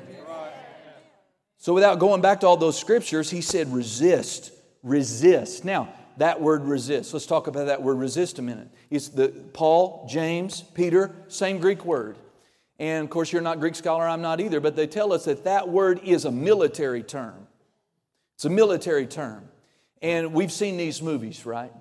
Where, uh, you know, we have American forces and uh, maybe they're up against an enemy line and they are given orders by higher ups. You hold this ground. You take this ground and if you, if you, if you lose all your men, if, you, if it takes a whole platoon, if it takes a division, you hold this line, you hold this ground, you don't give in, you don't move from here. That's what this word is meant to communicate. It's not some passive thing.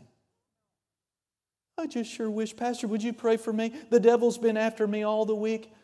You know, sometimes during meet and greet, it's the same people. Precious, it probably won't happen anymore after I say something. And every week, every week, it's, well, the devil's been after me. Well, the devil, the devil, the devil. When are you going to do something about the devil? You're going to have the same old rigmarole story until you learn to do something about the devil. I really wish somebody go on and say, you know, the devil's been, but I've been resisting all week, Pastor, and I'm still holding my ground. Just want to let you know. Come on. Amen. I didn't say that to hurt you. I just, hallelujah. So the Greek word means to oppose. To resist means to oppose. In other words, you remember, do I have to get Rex back up here? You remember when I put my Bible down on the ground? I literally stood on it. I took my stand on the word, and then I had my Rex, the little, you know, the jujitsu champ here, try to move me off the word.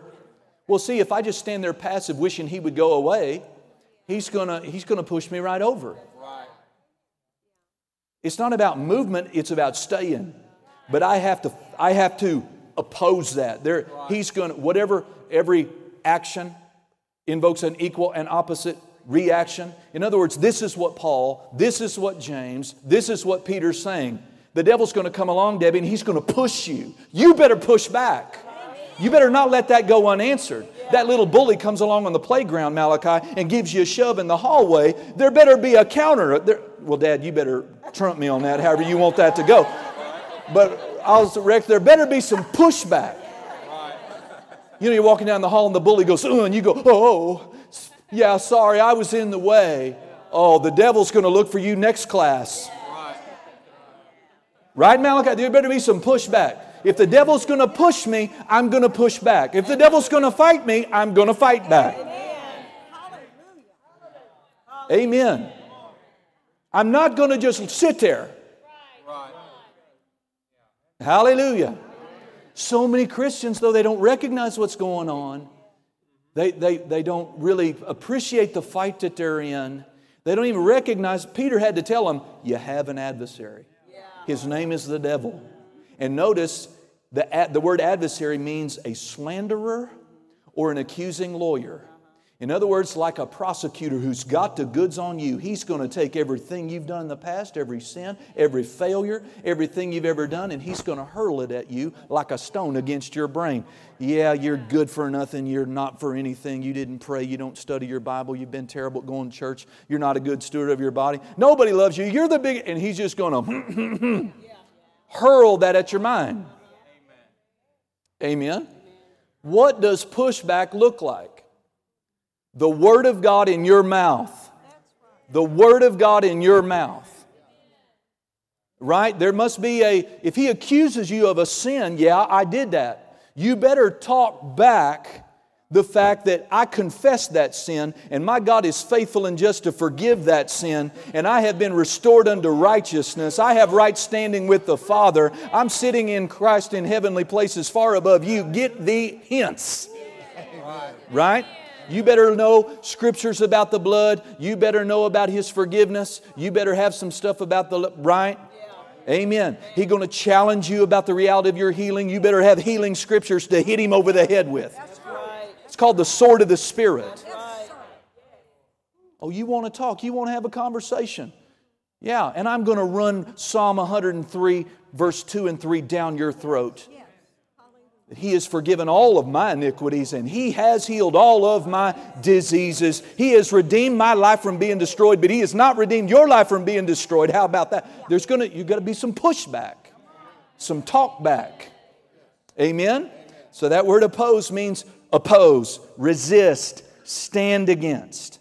So a, another Greek scholar I read after says that this word resist means someone who is determined. They will do everything within their power to resist, to stand against, and to defy the operation that is coming against them.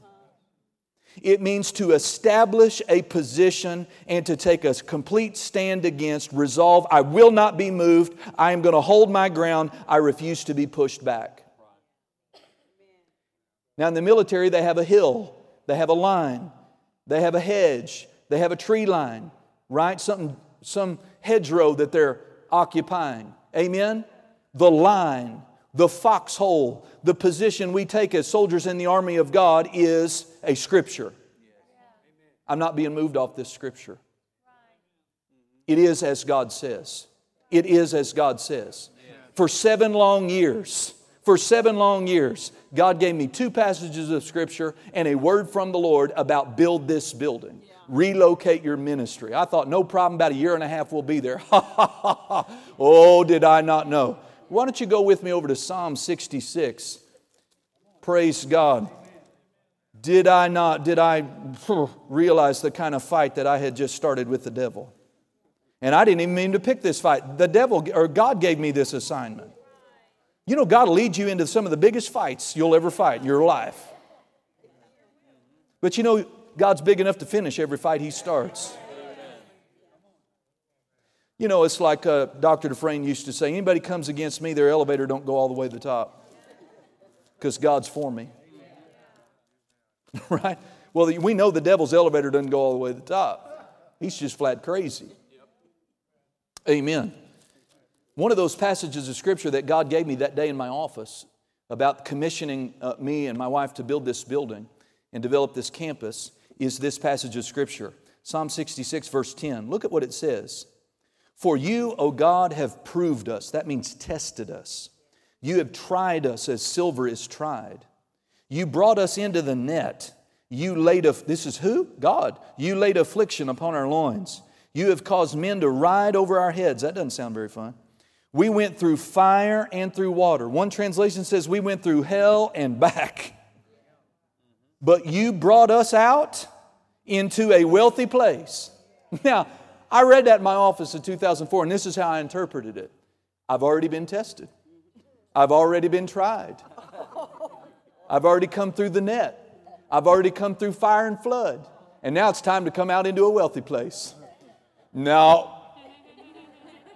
He said, what he meant to say is, you're about to go through hell and back. You're going to go through some fire and some flood.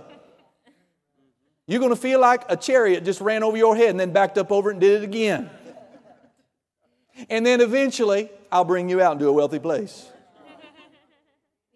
And some of you, many of you took that journey with us. And listen, I mean, seven years is a long time. 365 days times seven. That's over 2,000 days of facing mental bombardment on a level I don't think you probably wouldn't understand impossible situations. And He didn't ask us to stand and believe for a day, or for a week, or for a month, or for a year, or for two years, or for three years, or for four years, or for five years, or six years, or seven years to the month. Seven years to the month. Now you can tell me all that funny stuff, all you want to say. Yeah, well, that's God. That's and it probably was. Seven's perfect number. Seven's year completion. on you, you know. Praise God. It wasn't fun. That, that may be. Yeah, we may, but I'm saying we had to add endurance. We had to add steadfastness. We had to live, every time a thought would come, we had to answer that thought. Right? With the word, with what God said. And in your life, this is what you have to do. Amen? You have to be one of these people that just refuses to quit. I refuse to quit. I refuse to change. I refuse to believe anything but what the Word says. I don't care what I feel. I don't care what it looks like. I, am going to just totally ignore all of this bombardment against my mind. It is as God says, it is as, God, as I say of what God says. And this is the life of faith. This is the life of faith. And you must just embrace this. So many are defeated because they're pacifists instead of a warrior, instead of a fighter. The Bible says, since the days of John the Baptist, right? That the kingdom of heaven suffereth violence, and the violent take it by force. You want the kingdom? You want the healing that comes from the kingdom? You want victory that comes from the kingdom? You want financial prosperity that comes from God and comes from the kingdom? You better take it. Now, God has freely given it, but there's an adversary who wants to keep you from having it. How about having, I'll tell you, I don't want to get too down this road with you, but I don't know if it would surprise you that I have had to really fight depression in my life. I don't know if that'd surprise you or not, but I have for decades. Now, I'm not depressed, but depression's right there. It's not like depression's far removed from me. If I wanted to be depressed, I don't have to go far, I just have to go over here. And I can be really depressed. And it's constantly, that, that thing's constantly Malachi knocking on the door. Go ahead. Today'd be a good, it's cloudy, it's raining. It's raining not only outside, but it's raining in your life. Why don't you just go ahead and draw the covers down? Right? Close the blinds. Feel sorry for yourself for a while. Nobody calls you, nobody encourages you, nobody really cares about you except what they can get out of you. You don't think I deal with that kind of thing? Constantly. Constantly. That thing's never going to turn. Constantly. Just right there. You know, that's where the devil lived during Jesus' earthly ministry. Right there. And he'd come against him. You can read about it in the temptation in the wilderness times. And then when those temptations were over, when Jesus fought back and resisted and overcame, right, and had victory, the Bible says that the devil just stood off. Just stood off a little bit and waited for another opportunity when he could strike him again, hurl another stone at him, assault him with another train of thought. And he lived like that. He lived like that. Dr. Dufresne, he really helped me in Chicago in 2013, sitting there.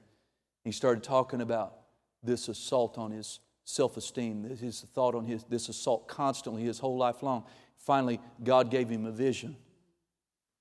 God gave him a vision, and he went back in time and was in the back seat of an old car that his daddy owned. And his daddy was maybe 17 and his 16, 17, and his mom was in the front seat, the passenger seat, and she's only 15, and she's pregnant with him. Now, they're California people, and they're driving on their way to Tijuana to abort him. And he's seeing this happen. God's showing him a portion of his past. And then he saw in that vision an angel slap the dad in the driver's seat up against the head, touched him, slapped him up against the head, and he turned to his young uh, future wife and said, uh, uh, Sweetheart, I can't do this. I was raised Catholic. We're going to get married. And so instead, they, going to, they went to Tijuana, but instead of having an abortion, they got married and had him. But when they went home and divulged the news to her dad, he was so shamed by it, he went out the back, took his Studebaker whatever into a field, put a hose in the exhaust pipe, rolled up the window, pulled it into the car, and killed himself. But before he did, he wrote his daughter a note saying, You did this. I killed myself because of you. You shamed me. You dishonored me. And then that devil that, right, that moved upon him to kill himself was now drove his mother, Dr. Dufresne's mother, crazy. She's in and out of insane asylums. That familiar spirit dogged her tracks all her life. She didn't know how to resist. She didn't know how to fight back. She didn't have any biblical under- education about what was going on. And so she, she got saved at the, on her deathbed, amen, and went to heaven. But then, this is what God showed him in that vision that familiar spirit was just now, just now, and now he's following him around. And here's why I told you that. In that vision, God told, Dr. Dufresne asked God, he said, can I bind that? And he never leave me, he never, I never have to deal with him again. I just take authority over him. He goes, No, you can't. Not as long as you're in that life. You have authority against him, and you bind and he'll step off. But he's going to dog your tracks all your life. You're just going to have to live in resistance against him. It's not that you can't have victory. But if I could pray that the devil would leave you alone, listen, brother, I'd pray that prayer for myself. I would pray that prayer for myself. So anybody that wants that, that prayer line, I just have to give you, you know, the red pill. I just have to give you, you know, a, a shot to the head and get you to heaven because as long as you're down here, and this is what God showed him. We got scripture to back this up. You know, whenever we're born, God assigns to each of us an angel, a guardian angel, and they're with us all our life. But you know what? The devil, he's an imitator of God. And he assigns to every human being a familiar spirit that's going to follow you around, take notes on you. And he knows, mm, just push his button right here and he's going to get drunk for sure. Just put a little pressure on him right here and he's going to shoot up. Just put a little pressure on him right here and they're going to go to the nightclub and watch naked ladies. That's what they're going to, you just put a little, and they take notes and they just take notes on you. They know all about you. Some of you look wide eyed. Well, listen, we need to pull the curtain back on the devil's strategies so you can figure this stuff out. Man, I'm sitting there in Chicago listening to that and I go, I finally, I, I finally get it. I could see my grandpa's life, I could see my daddy's life, and I could see what the devil was trying to do, and that I was just going to have to buck up and resist him. You're going to have to let the Holy Ghost help you apply these principles to your own situation. Amen. Amen. Look at that, it's still only 11:53. We may beat the Baptist to the buffet, I don't know. Hallelujah. Praise God. You know, in James chapter 4, remember what he said? James said, Humble yourself. Right? A lot of what I'm going through, I've gone through in my life, I didn't want to go through it, Paul. I, I just rather not. And the people I see serving God, they don't seem to be, that they're not serving God, they don't seem to deal with this on the level I deal with it. But they're no threat to the devil. They're no threat to the devil. He's already got them off track and off course. I tell you, the more intense these attacks become, let that just tell you something. I must be doing something right for God. I mean, I must be. What's, what's the devil got so nervous about? Amen. See, I know in my life God's revealed much to me, not, not all that I'd like to be. He's revealed much to me about the ministry He has for me in the future. and the devil doesn't like it. Amen. Well, I'm not going to quit. Right, Dad? I'm just not going to quit. See, if I quit, he wins. But if I just stay the same. Now, I can't, I can't close without you knowing this. Listen, it can seem like you're just, you ever seen these military shows? And they're staying there, but it looks like the numbers and the force that's coming against them, I'm being overrun here. This is it. You better write your note to your wife because, you know, we're all about to be casualties here. Listen, think, here's what you need to know the devil does not have the inherent power and ability to overrun you and defeat you. He cannot. He cannot. I don't have time to teach you this yet, but his only thing is to chase you and bluff you. Every, all of it is smoke and mirrors. All of it is deception. He has got to try to get you to move. But if you stay there, he can't make you move. He can't come and pick you up and throw you off the word. He can't, he doesn't have that kind of power. He does not have that kind of power. He'd shoot everything out of his gun until he's empty. He does not, Brother Russ, have the ability to move you off 1 Peter 2.24 if you decide to stay there. The whole thing is he's got to get you to respond in fear. He's got to get you to, he's got to, get you to raise up the white flag of surrender. Right, right. He's got to get you to throw in the towel and quit. He's got to get you to change your confession. He's got to get you to change your action, to move off the word. But if you don't, if you stay there, your healing shall manifest for sure, right? Your victory. Your victory is assured. Those bills will be paid. You'll have joy and not depression. You'll have peace instead of torment. But you could just sit there I've, I've seen many of you, not, you know, I, I know what it's like. Sit there by yourself with your little dark room and night and cry because of what you're dealing with. But you, and cry if you need to. But you better get back to resisting fast as you can. Amen. Closing statement here. James says, Humble yourselves before God. You know, there's a lot of things like that building. I couldn't, I couldn't make this building go. I couldn't. Not big enough. Only God. So I just have to say, God, if it's this year, great. But if it's not, okay. And just stand there. And just stay there. And just stay there. And just stay there. Right? Amen. And just some things, you know, God's not bringing this stuff. That's all the devil coming again, right? But God has let us, He's allowed us to face this pressure. Right. Because He says, if you'll count it all joy, that, you know, to have, you said you have to add endurance. How do you get endurance? Faith comes by hearing, that's easy. But how does patience come? How does endurance develop? How's a marathon runner, Brother Tony, going to develop endurance? He's going to get out on the street, right? And he's going to run till his body goes, stop, stop. And when that happens, how's he going to build endurance? He's going to make himself keep running a little bit further. And then A day or two later, he's going to get back out on the concrete and he's going to run until he hits that point again, until his body goes, Please, please stop running. And then he's going to run some more. That's the only way to build endurance mm-hmm. is to be in an uncut, right? The only way to build strength is to put a little bit more weight on the bench press than what your body thinks it can do. Right.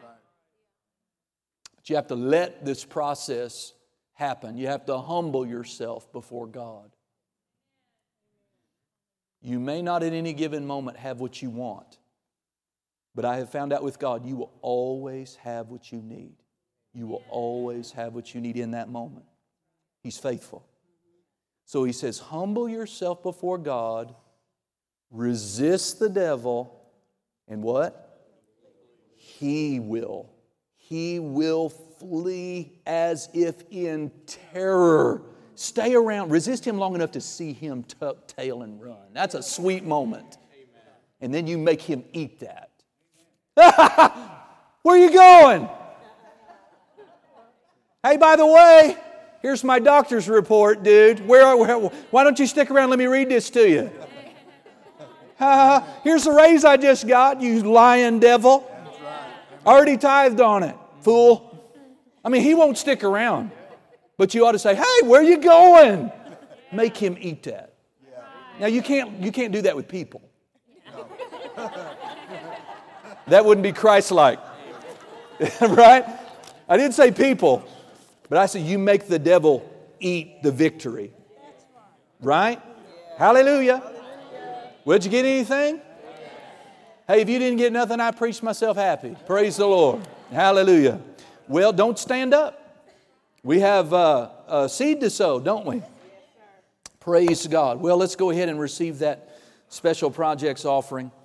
Praise God. Now, listen, don't get weary, don't get tired, don't stop. We don't want to have this complete and yet it sit vacant because we don't have seats and chairs. And, and this is also an investment in our coming daycare. Amen. And so we're, we're putting all the kind of furniture. You say, why don't we just move? Well, we will use some of that. But um, you ready? Come on, are you ready? All right, go to Colossians chapter 1 this morning. Colossians chapter 1. Father, we're so grateful to have this opportunity to break bread together, to fellowship around the Word of God. It's alive. Hebrews 4:12 says it's alive. The Word of God is a living thing, sharper than any two-edged sword, able to divide asunder, to draw a line of distinction between bone and marrow. Glory to God, joint and ligament Father God, even between soul and spirit. Oh, Father God, it's life, it's bread, it's food for our spirit. It's the source of faith. And Lord, we're so grateful to have found the Word of God, to have again this opportunity to be taught, to be instructed.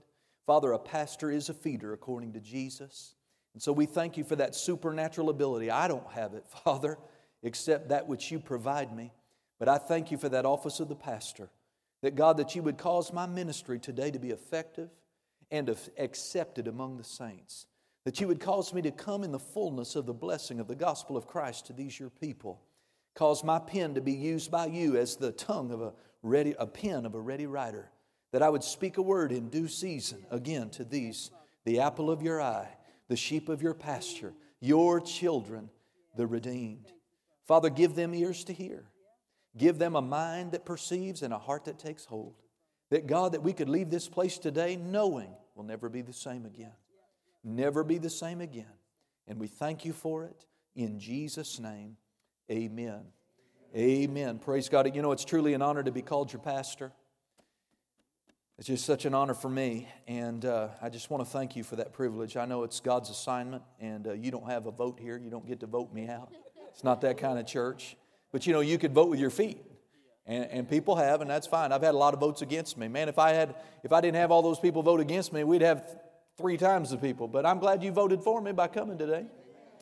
And like I just prayed, I'm believing the Lord to use me this morning to be a blessing and a help to you. And uh, but I just thank you again for putting up with me. Uh, amen. Colossians chapter 1, verse 23. We've been talking for a number of weeks. I think this is uh, the fourth uh, teaching in this series. Uh, it's become a series kind of by accident, but we're calling it Steadfast Faith. You know, a faith that is not steadfast is a faith that will fail. It'll be a faith that uh, is overcome. Uh, I wish that uh, the moment we said amen when we prayed, that the manifestation would just show up right then, like, you know, rubbing genie, the genie's lamp, you know, and pop out, you know, out comes the answer.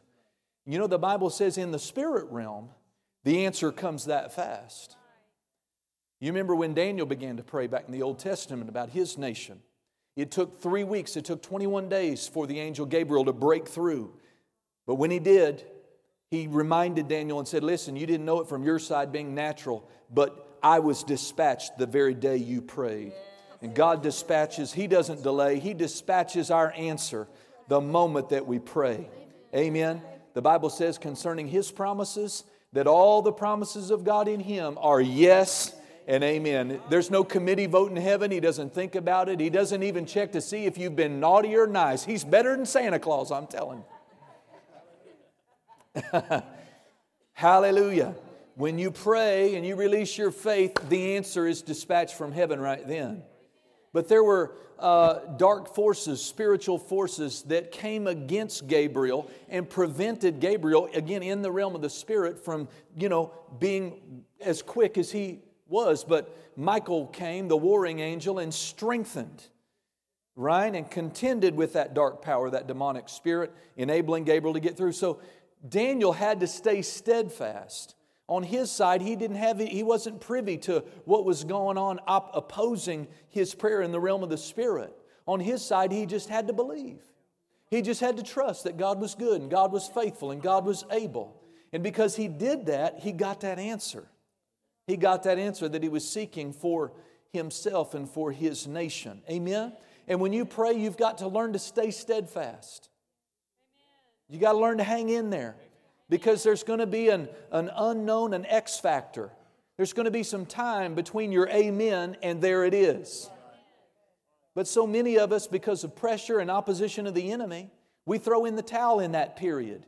We never get to the manifestation, not because the answer wasn't coming, not because God said no, but because we were moved off our faith. We, sur- we put up the white flag of surrender. We yielded to doubt. We yielded to fear. We cooperated unknowingly or unwittingly with the enemy. He moved us off our stand of faith, and therefore we're robbed of that good thing that God promises us. Amen? God requires faith. Faith is what we give Him in exchange for the thing that we want, need, or desire from Him. Amen. And faith isn't a one time moment where you pray and say amen, and then it doesn't matter what you say or, right? It doesn't matter how you act. No, faith is a lifestyle. The Bible says that we walk by faith, we live by faith. Amen. We get in faith and we stay in faith like a bulldog. We grab hold of that thing, we're not going to let go until the answer shows up. Amen. Amen. That's why Paul had to, you know, it's interesting. Paul didn't say this to a new believer, he didn't say this to a baby Christian. Of course, it would apply, but he said it to a spirit filled, uh, anointed pastor in Timothy when he said, Timothy, fight. Fight the good fight of faith. Amen? So the strongest among us need to be reminded sometimes, amen, that we need to fight the good fight of faith. Now, there'll be a day where there won't be a fight to your faith.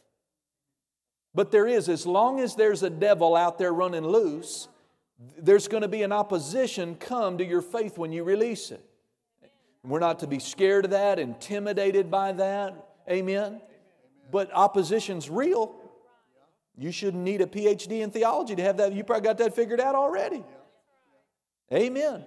So, what we're endeavoring to do is to bolster your faith and to show you some things from the Word of God that will enable you, if you'll listen and put these things into practice, enable you not to have moments of faith, but steadfast, constant, immovable faith, a faith that receives the victory. Amen. And that's what we need, right? That's what your family needs. That's what the people around you need to see. Amen. Because you'll become a witness. You'll become a witness and a testimony to people around you. People ought to come eventually that know you, that aren't walking with God, and say, You know, I don't get you. You never get sick. And your kids never get sick. What's wrong? I don't. Our kid, we go through these seasons, but you never get sick. Or to have all this stuff, man, you're never worried. You're never troubled. You're never anxious. What's up with you? We say, well, the Word is up with me. Jesus is up with me. I'll tell you all about it if you got time. Hallelujah. Man, I don't get you. Your bills are always paid. You never seem to have any problems. And of course, you say, well, brother, but the thing is, you, don't, you just don't, faith people don't tell, they just don't tell everybody about all their problems. We're not saying we don't have tests or trials. I hope you don't look at my life and think, oh, he doesn't have, man, he just, you know, God threw him in a pool of chocolate. I mean, it's just all sweet and cream and strawberries for him. Sometimes I feel like God left me out there hanging on a thread and forgot about me. But you know, He didn't. Amen. Faith people don't go around telling everybody about their problems, right? Because they're standing on the Word. But that doesn't mean that they're not dealing with stuff. Look here in Colossians chapter 1, verse number 23. In the King James, Paul says, If you continue in the faith, grounded and settled, and be not moved away from the hope of the gospel which you have heard, and which was preached to every creature which is under heaven, whereof I, Paul, am made a minister. Now, what has Pastor taught you is the biggest word in the Bible?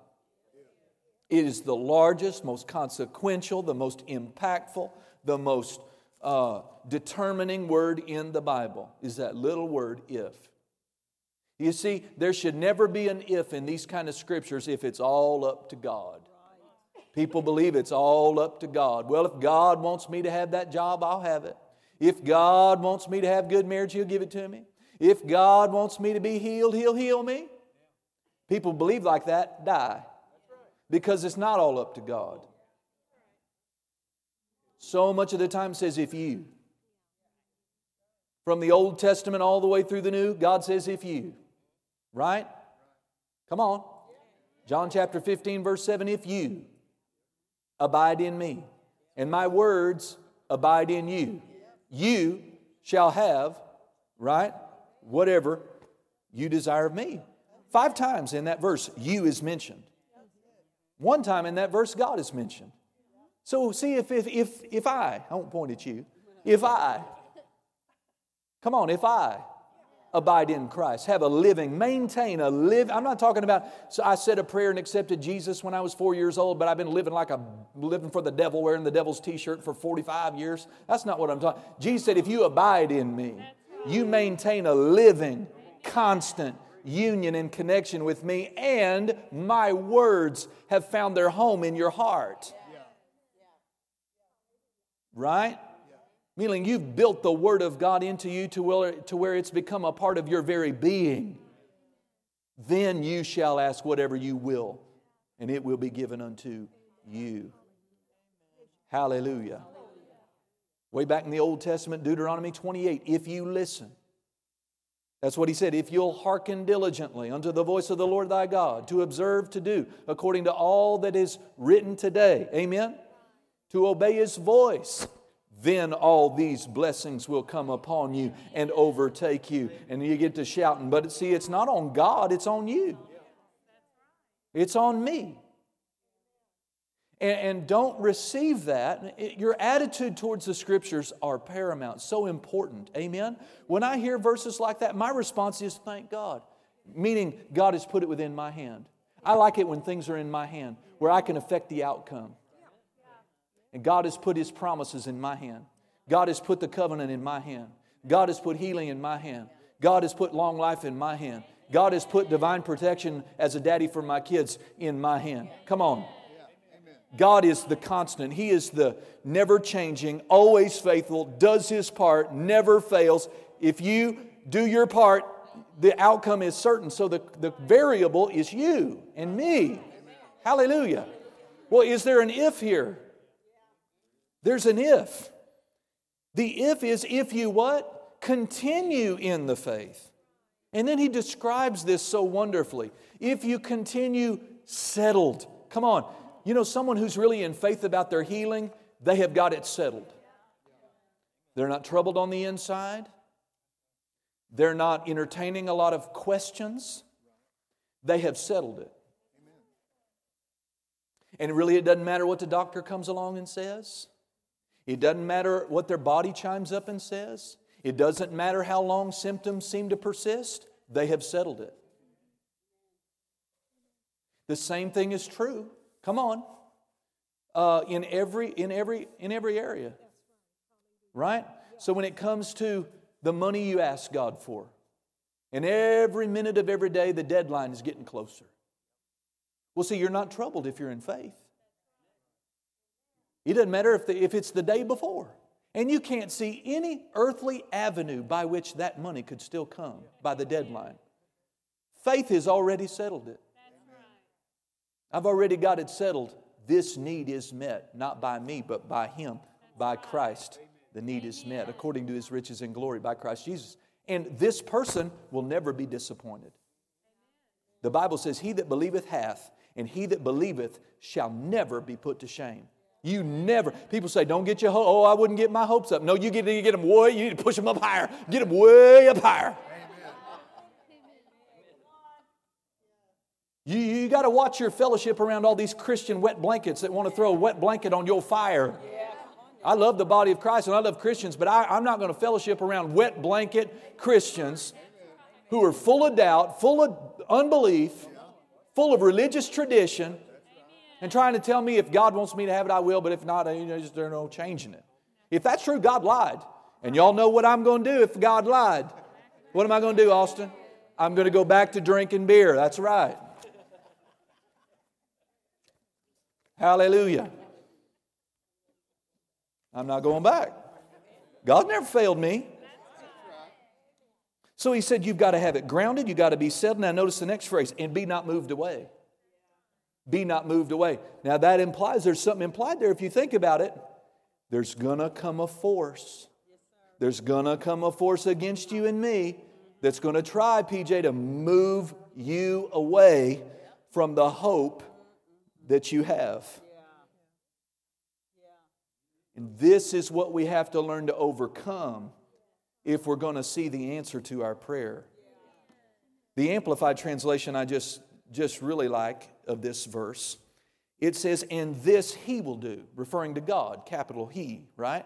And this he will do, provided, right? See, every promise of God, everyone is conditional,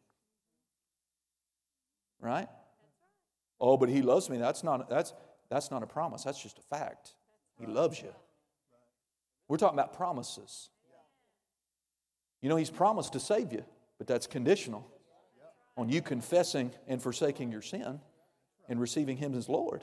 You don't do that, you're going to go to hell sure enough. So, this salvation is, yeah, oh, it's free. Yeah, it's free, but you better take it. You better put your name down on the list.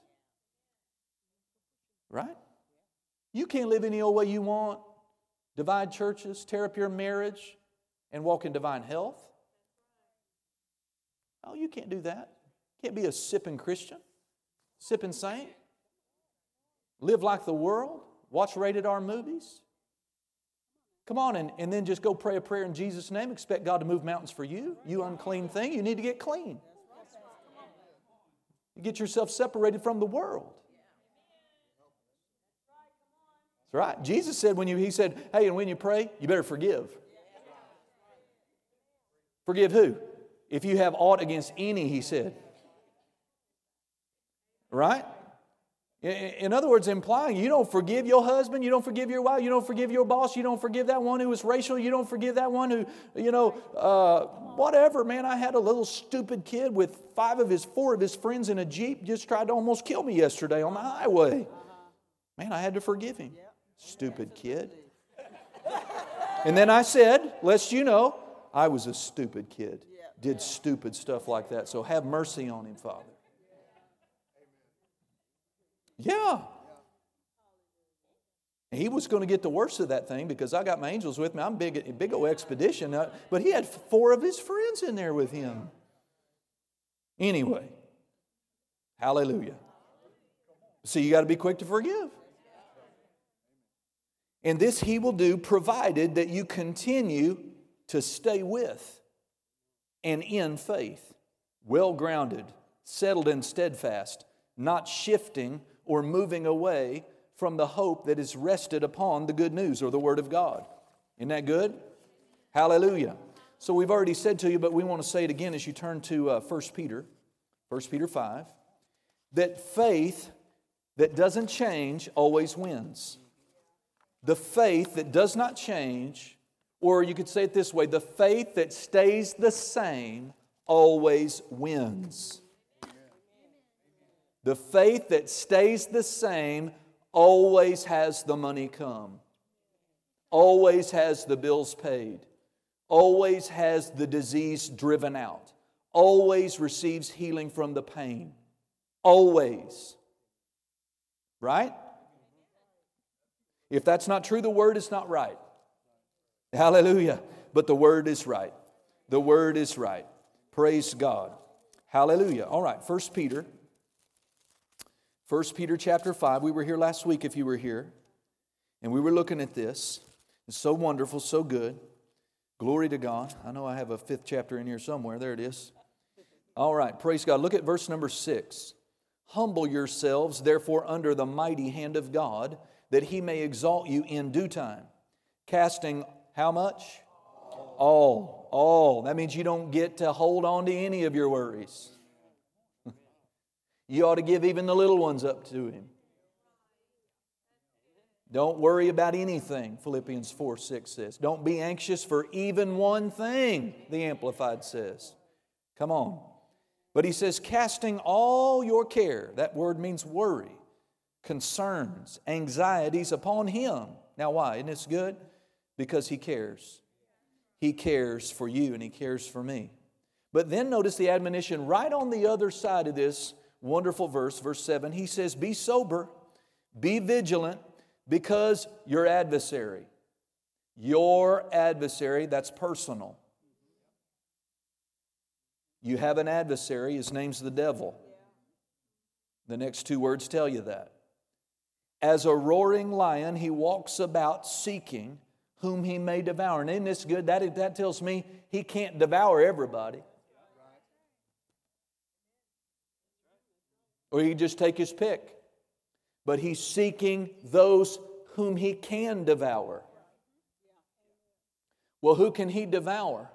the one who's not yet learned to stay steady and unmovable and unchanging against his onset, against his attack. Amen. The only way he's going to know on his side if you're one he can devour or not is to attack you and find out what you do. And how you respond, how I respond to his attack, is going to let him know whether or not you can be a prey or if you're going to eat his lunch and make him pay. See, I'm a poet, didn't know it. Hallelujah. Hallelujah. Amen. Well, see, it's up to us to be what, what kind of person do we want to be? I want to be the kind of person that's got such a reputation with the devil that the devil comes by and says, You know what, not today. I don't need to deal with that today. He is just too intense for me. There's easier pickings out here. You know, when a lion or any real uh, animal of prey, they don't expend all the energy they have. They're going to look and see the, the weak one, the slow one, the one that's not paying attention. You know that antelope that's going, oh, it's a pretty tree. He's not paying attention. And so many Christians go through life like, oh, and the devil's, man, not doing anything about the devil in their life. they got whole churches built on that. No, he said, be sober. Not scared, not intimidated. Paying, the Cody translation of that phrase might say, pay attention. Pay attention. Because you have an adversary looking for somebody weak you ought to not put off an odor of weakness in your spiritual life. And you stink of weakness if you had read your Bible this week. And that was kind of bold, but anyway, hallelujah. Come on, we stink of weakness and vulnerability if we hadn't prayed in tongues. You know, and spending, not just praying in tongues, but having fellowship with God and, you know, uh, having communion with the Lord. We, we, we, we put off a fragrance of come get me, I'm your lunch today, if we haven't been confessing the word over our life this week. Well, Pastor, man, I just get tired of saying stuff. Your mouth is moving all the time. Mine is too. Make it say the right thing. Make your words do their work. The fight of faith, church, is a fight over words. Write that down. Don't ever forget that. The fight of faith, what is it about? It's about words. It's about words. Words, words. Words created everything. Words are the dominant, governing, dictating force in the spirit realm. See, if people don't like the life they have today, how did that come about? Well, you know, I know there's a lot of factors, a lot of forces, but if you've been living very long, everything in your life today is a product of the words you said yesterday.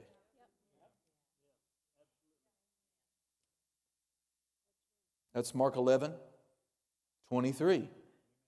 It's Proverbs 18, 21.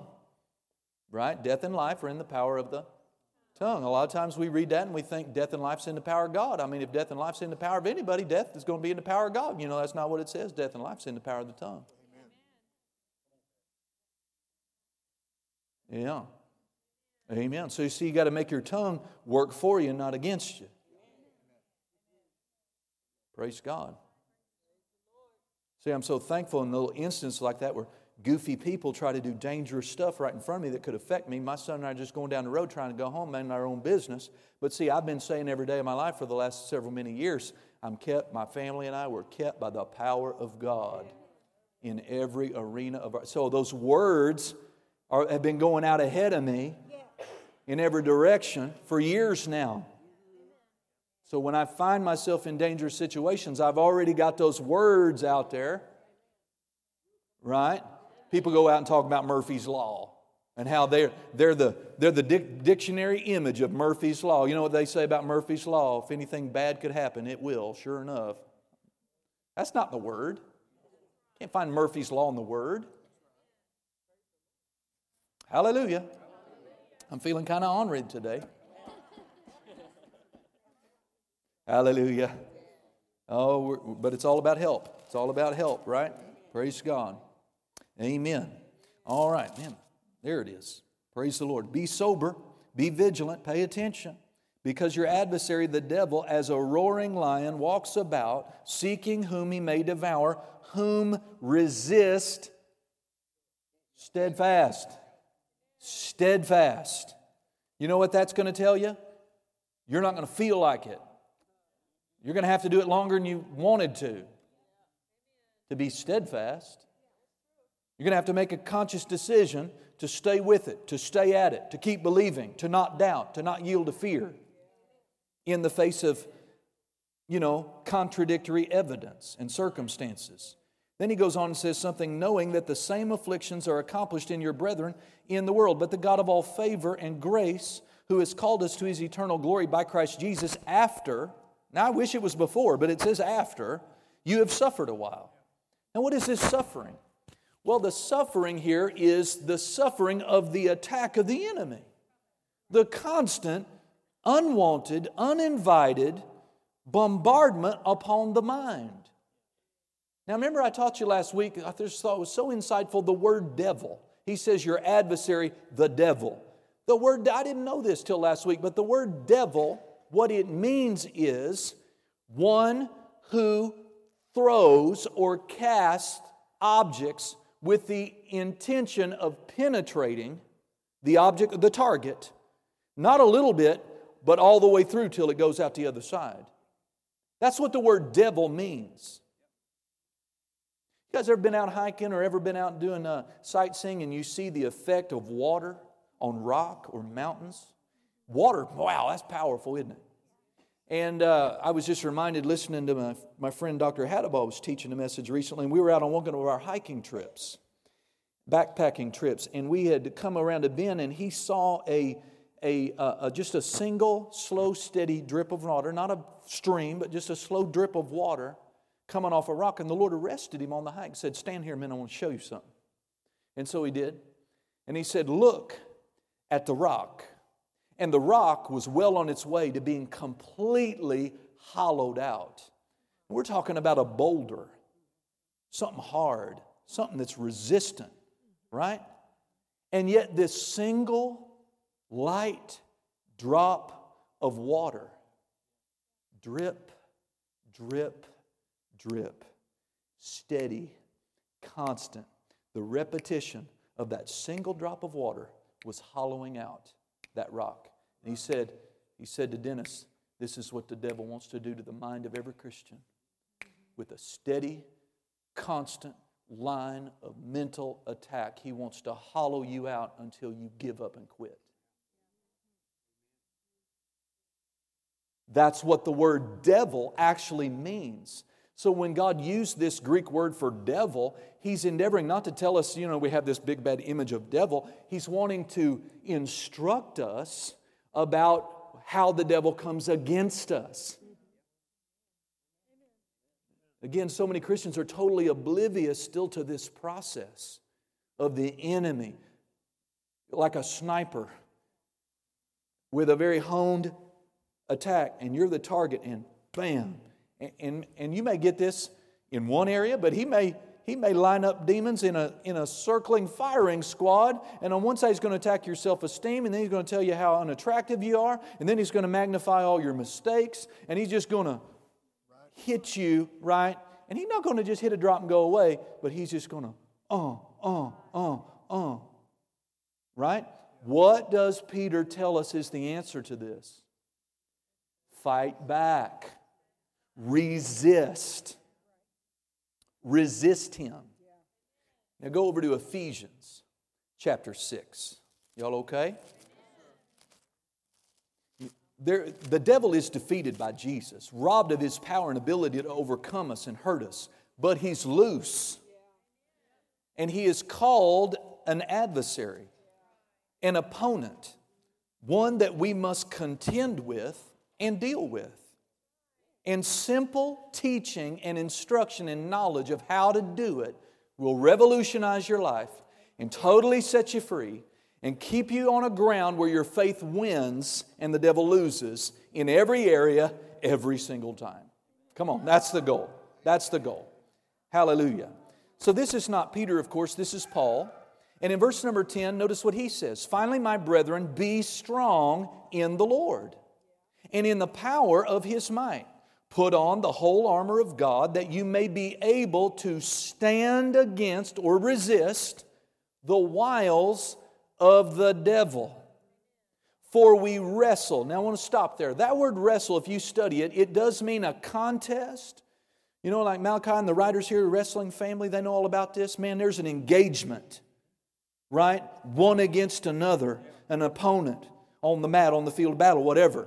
But there's another dominant meaning in this Greek word, and it means to sway. The wrestling we have with the enemy is his attempts to sway us. He wants to sway you. See, when you said, By his stripes I am healed, you made a declaration of faith for yourself on God's word. That's what you have declared. He's got to now try to, the only way he can keep you from being healed is to sway you into a, the word sway means to, with pervasive arguments, get one to change their position. How's the devil going to do this? He doesn't show up in my bedroom and have a conversation with me. Actually, does, but it, you don't recognize it. It comes in the form of a thought to your mind. It just comes in, and sometimes it can be so subtle you think it's you think it's you. For years, I walked around. I walked around with this thought I'm going to kill you with cancer. Now, that's weird. That came in the third person. If it was my thought, I would think something like, Man, I'm really concerned I'm going to die of cancer. First person. But the thought came, I'm going to kill you. I am going to kill you, sure enough. Just the way your grandpa dads went out, I'm going to kill you with cancer. You're going out of here. And I'd have that thought 18, 19, 20, 21, I'd walk around with that thought. I didn't know where it came from. I didn't know what was going on. I didn't even know why I was having it. But it was troubling. But as I got my Bible, I found, I found out. Right? See, and this is, this is interesting how this revelation came to me. Finally, I don't know where I was walking along, and I finally just stopped, just midstream in my walk, and said, How come all the talking? I said that out loud. Why don't you just put up or shut up? And I realized something without having all the knowledge of the word I have today. He needed my help. Otherwise, why all the talk? If he could kill me with cancer, what's he waiting on? What's he waiting on? What's, what's with all the talk? What's with all the, if you've got it and you got it in your gun, you got the ability, just do it. Go ahead, hit me. And he could. I found out he, he couldn't. Amen. Because I'm a child of God. I'm redeemed. I don't belong to him. I'm not a child of the devil. I'm a child of God. I'm born of the Spirit. I'm alive unto God. I have a covenant with God. It includes health and long life and provision and safety. I didn't even know that all then, but I learned something just by deducing that He has to have my help to have His way with me. And I just realized I ain't giving it to you. I'm still here. Hallelujah. He learns that line of attack doesn't work with me anymore, so he just comes up with different stuff. But see, he's not creative, he's got one line of attack. He just got one line of attack. If you can learn his one line of attack, you got him whipped in every arena of your life. And it's going to be a thought coming against your mind, a thought coming against your mind. And yeah, he's going to work and do whatever he can in the circumstances. Like, ooh, look at this pretty shiny object, like destruction and death, and you're going down, and oh, it's not working. Ooh, like this doctor's report. See that? Ooh, you're going to die sure enough. Remember that? I told you. Bright, shiny object. What he doesn't want you looking at is the promise of God, the word of God, the covenant of God, the goodness of God, the power of God, the faithfulness of God. Oh my God, don't look at that. You got to be all occupied with symptoms and circumstances and emotions and feelings. None of that is faith. None of that is faith. What you feel in your emotions has nothing to do with faith. If you're going by that, if you, if you think and determine your feelings matter, you're whipped. You're whipped. I have feelings just like everybody else, but that's not my faith in operation. How many of you have ever been made to feel fear? And really not even have any circumstances that would warrant that, but all of a sudden a foreboding sense of heavyweight fear come on you. That's not you. That's a spirit of fear. Going to show up and make you feel that and see what you do. If you talk in agreement with that, oh, he's got you now. See, you're authorizing him to work in your life because you're speaking in agreement with him. Preaching good already. What did I say? Remember this word? Why this word wrestle means to sway. To sway. Oh, God couldn't love you. You pretty thing thinking Jesus forgave you. He didn't forgive you. Look what you did. He might have forgiven a lot of people, but He's not going to forgive that.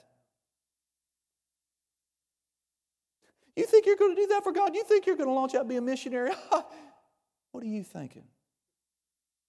Me tell you about all the missionaries that went out overseas and failed, fall flat on their face, got sick, died, starved their families out. He's trying to sway you. All right? I think we'll end uh, today over in uh, Romans 4.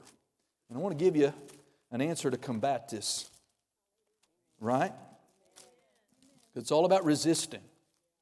We're learning about, okay, this line of attack is this assault on my mind.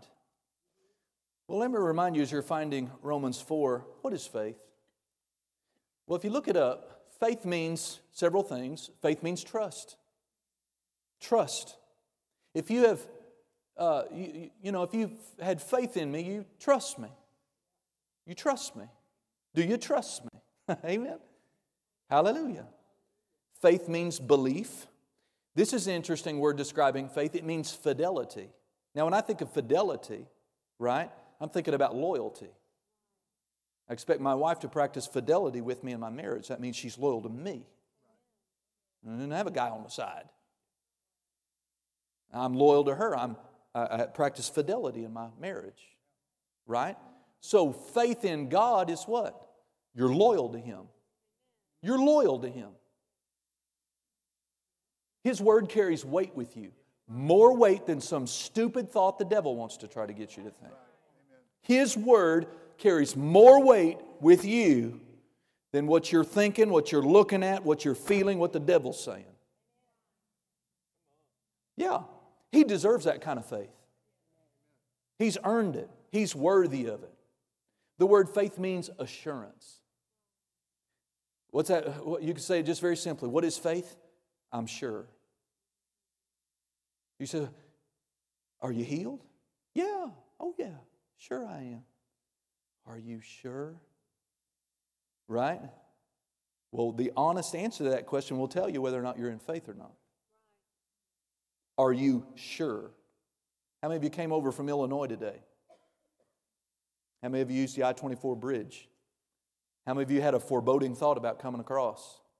No, you were sure. You were sure, right? You were assured. Did y'all inspect the bridge? Did you interview? Do you know anything about the guy that built it? Was he union or non union? Did you check the news? Maybe it was hit by a barge last night. You just hurled yourself out over the Ohio River, didn't you? About 100 feet up in the air. Based on what? Your confidence that the bridge will do its job. Right? God's word is your bridge between your amen and there it is. Come on. I like this word. Faith means reliance. I'm relying on. You relied on that bridge to hold you up. You relied on it. We have natural human faith, right? I rely on Brett. I rely on him in certain areas. I rely on my staff. I rely on my wife. Right? That means I'm leaning, meaning if I'm relying on some, if they don't do their job, I fall down because I'm all in leaning on what they're supposed to be bringing. We make commitments financially in this church because we're relying on your continued faithfulness with your tithe. Right? So, but lastly, and this we'll kind of end with this thought, is uh, the thing that kind of lit my fire is this word persuasion. Faith means to be persuaded. So, the, the battle over your faith comes down to this, and I'm giving you my title in my closing. Are you persuaded or swayed? You think about what you came in today with your greatest need, your greatest desire, thing that you're wanting, and believing God to do for you. Four or five things, think about them. Right now, today, sitting there, are you persuaded that it is done and it is so? Or are you swayed? Or are you teetering between the two? Amen. This is what it comes down to. Whether or not you're going to live or die, be healed or not, whether or not that money's going to come or not come, right? Whether or not your kids are going to be divinely protected, like is promised in the Word. All the different promises. Are you persuaded or are you swayed? Well, here's how we're going to close today with how do I get persuaded and stay that way? Right? Amen. And it's not going to take but a minute or two. I know my wife doesn't believe that, but she needs to have faith in me. Hallelujah. All right. Looking at verse 16, Romans 4 16. Therefore, it is of faith, that it might be by grace, to the end that the promise, that this is a promise concerning the blessing, might be sure to all the seed. Now, that's you and me. We're the seed. Not to only those which is of the law, talking about Jewish people, but to those also which are of the faith of Abraham. Again, that's you and me, who is the father of us all. As it is written, I have made thee, notice God said this, I have made thee, Abraham, a father of many nations. Ha, ha, ha. Sure, man, I can't tell it. I have no kids. My wife is barren. I am barren. Viagra won't come along for another, I don't know how many thousands of years. I have no fertility doctor. We don't have artificial. We don't have any of that. I am a hundred years old, and you say I'm not only a father, but the father of a. what a whopper! When did God say this to him? In his barren condition, in his childless condition. Notice the phrasing I have made you the father of many nations. You wouldn't be changing the grammar at all to say, You are the father of a multitude. and that's what, that's what God told him. And so, before him whom he believed, Abraham believed God, even God, who quickens the dead. I've been meditating on this all week. This phrase God makes dead things live again. That's really been blessing me. Right? You got a dead organ on the inside of you? God makes dead, He quickens the dead. He makes dead things live again. You got cancer cells on the inside of your body? Those are dead cells. God makes the dead alive again. How about a dead marriage? God makes dead marriages alive again. How about dead finances? Hallelujah. He quickeneth, He makes alive, He quickens the dead. Oh my goodness, this is what God does. This is what our God does. This is what Abraham did by believing in God. And how does the phrase end? The ultimate catchphrase, the point he's wanting us to get? God who quickens the dead, who calls those things which be not as though they were. That's what faith does. That's what faith does. That's what God did with Abraham. You're not the father of many nations. But I say, you are. And because I say you are, you are, because I'm God. Amen. And his job was to say, That's right. I agree. Do your thing. Amen. And there was standing and standing and standing and standing and standing and standing and standing and standing and standing and standing and standing and standing and standing and standing. And standing. But God said, Say, Father, I'm a year older. I got another wrinkle. I saw it. this thing's looking worse, not better. Looks like my face working in reverse. But God said, Abraham, you're the father of a multitude. That's what your name means. I'm the father of a multitude. Come here, Sarah. We got to be doers of the word. And we got to keep believing that we're going to have a baby. Amen. This word calleth, it means summon. If you get a court summons, what's that mean? Baby, you better show up. A call has gone out. You better show up. So, this word is summon. You might want to write that in your Bible. Faith calleth, faith summons from heaven things that be not in the natural. And because I summon them, they have to show up. This is what faith does. Faith looks into the realm of the Spirit. How can you do that? By faith. Just by faith. See, your healing already exists in its invisible form. And you summon it by calling yourself healed while you're not. You call yourself funded when it looks like you're not. You call yourself blessed when it looks like you're cursed. You call yourself strong when all you feel is weakness. You call yourself full of joy when you want to give up in despair.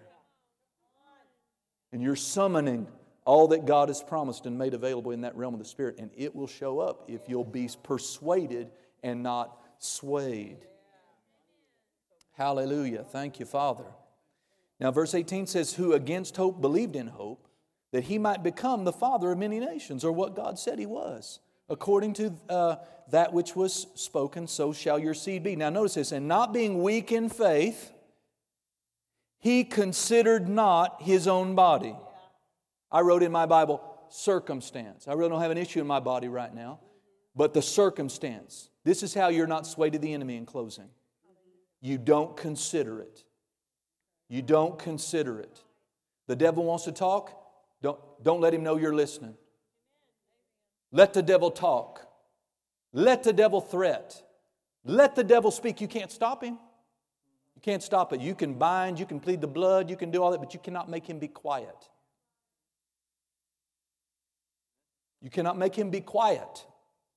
He's got a right to be out here until the devil comes and locks him up. And as long as he's running around, he's got a mouth and he's going to use it to try to sway you and persuade you.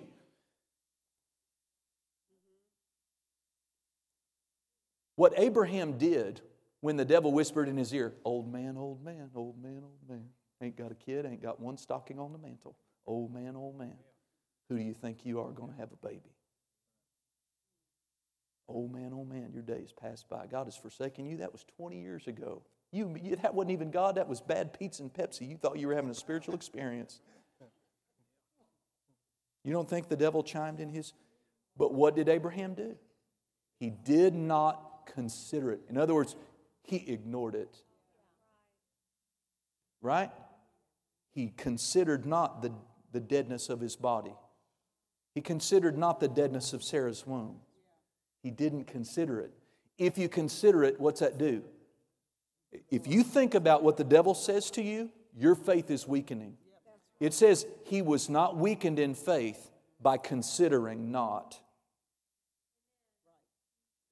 Every minute that you spend giving legitimacy to what the devil tried to introduce to your mind, you are weakening your faith. And you're becoming more and more and more of a juicy prey. And I've, I've caught myself, ooh, Chris, stop it. Stop it. Mind, stop it. Just turn your back on that. Satan, you're going to have to talk by yourself. I'm not listening. Consider not. Amen? So he was not weakened in faith by not considering the circumstance he was dealing with. Amen? And then in verse 20, he staggered not, he didn't trip over the promise of God through unbelief, but he was strong in faith. How? By giving glory to God. And I wish I had another session with you, but I don't until next week. He was fully persuaded. He was not partially persuaded. He was not 50% convinced. What does it say about him? Fully. He's fully convinced. He cannot be swayed. Why? Because he's already fully persuaded. He's already, you already lost him. You're too late to the party, devil. You can talk all you want, but I have already settled it. I am the father of a multitude. I'm not going to stumble. I'm not going to trip. I'm not going to get into doubt. I'm not going to get into unbelief. Why? Because I have met God. I have heard from God. I have tasted of His power. I have tasted of His love and faithfulness. It may not look like it, but I am fully convinced and fully persuaded and fully assured that He is able to perform that which He promised me. Woo! And God calls that faith because he's got nothing in the natural to base it on. But he's got God's word. He has got God's word. He, you and I, we have God's word, saints. Come on, I don't know what it is specifically you're believing God for, but you need, if you're not going to be swayed, the way you're not going to be swayed is to spend time getting more persuaded.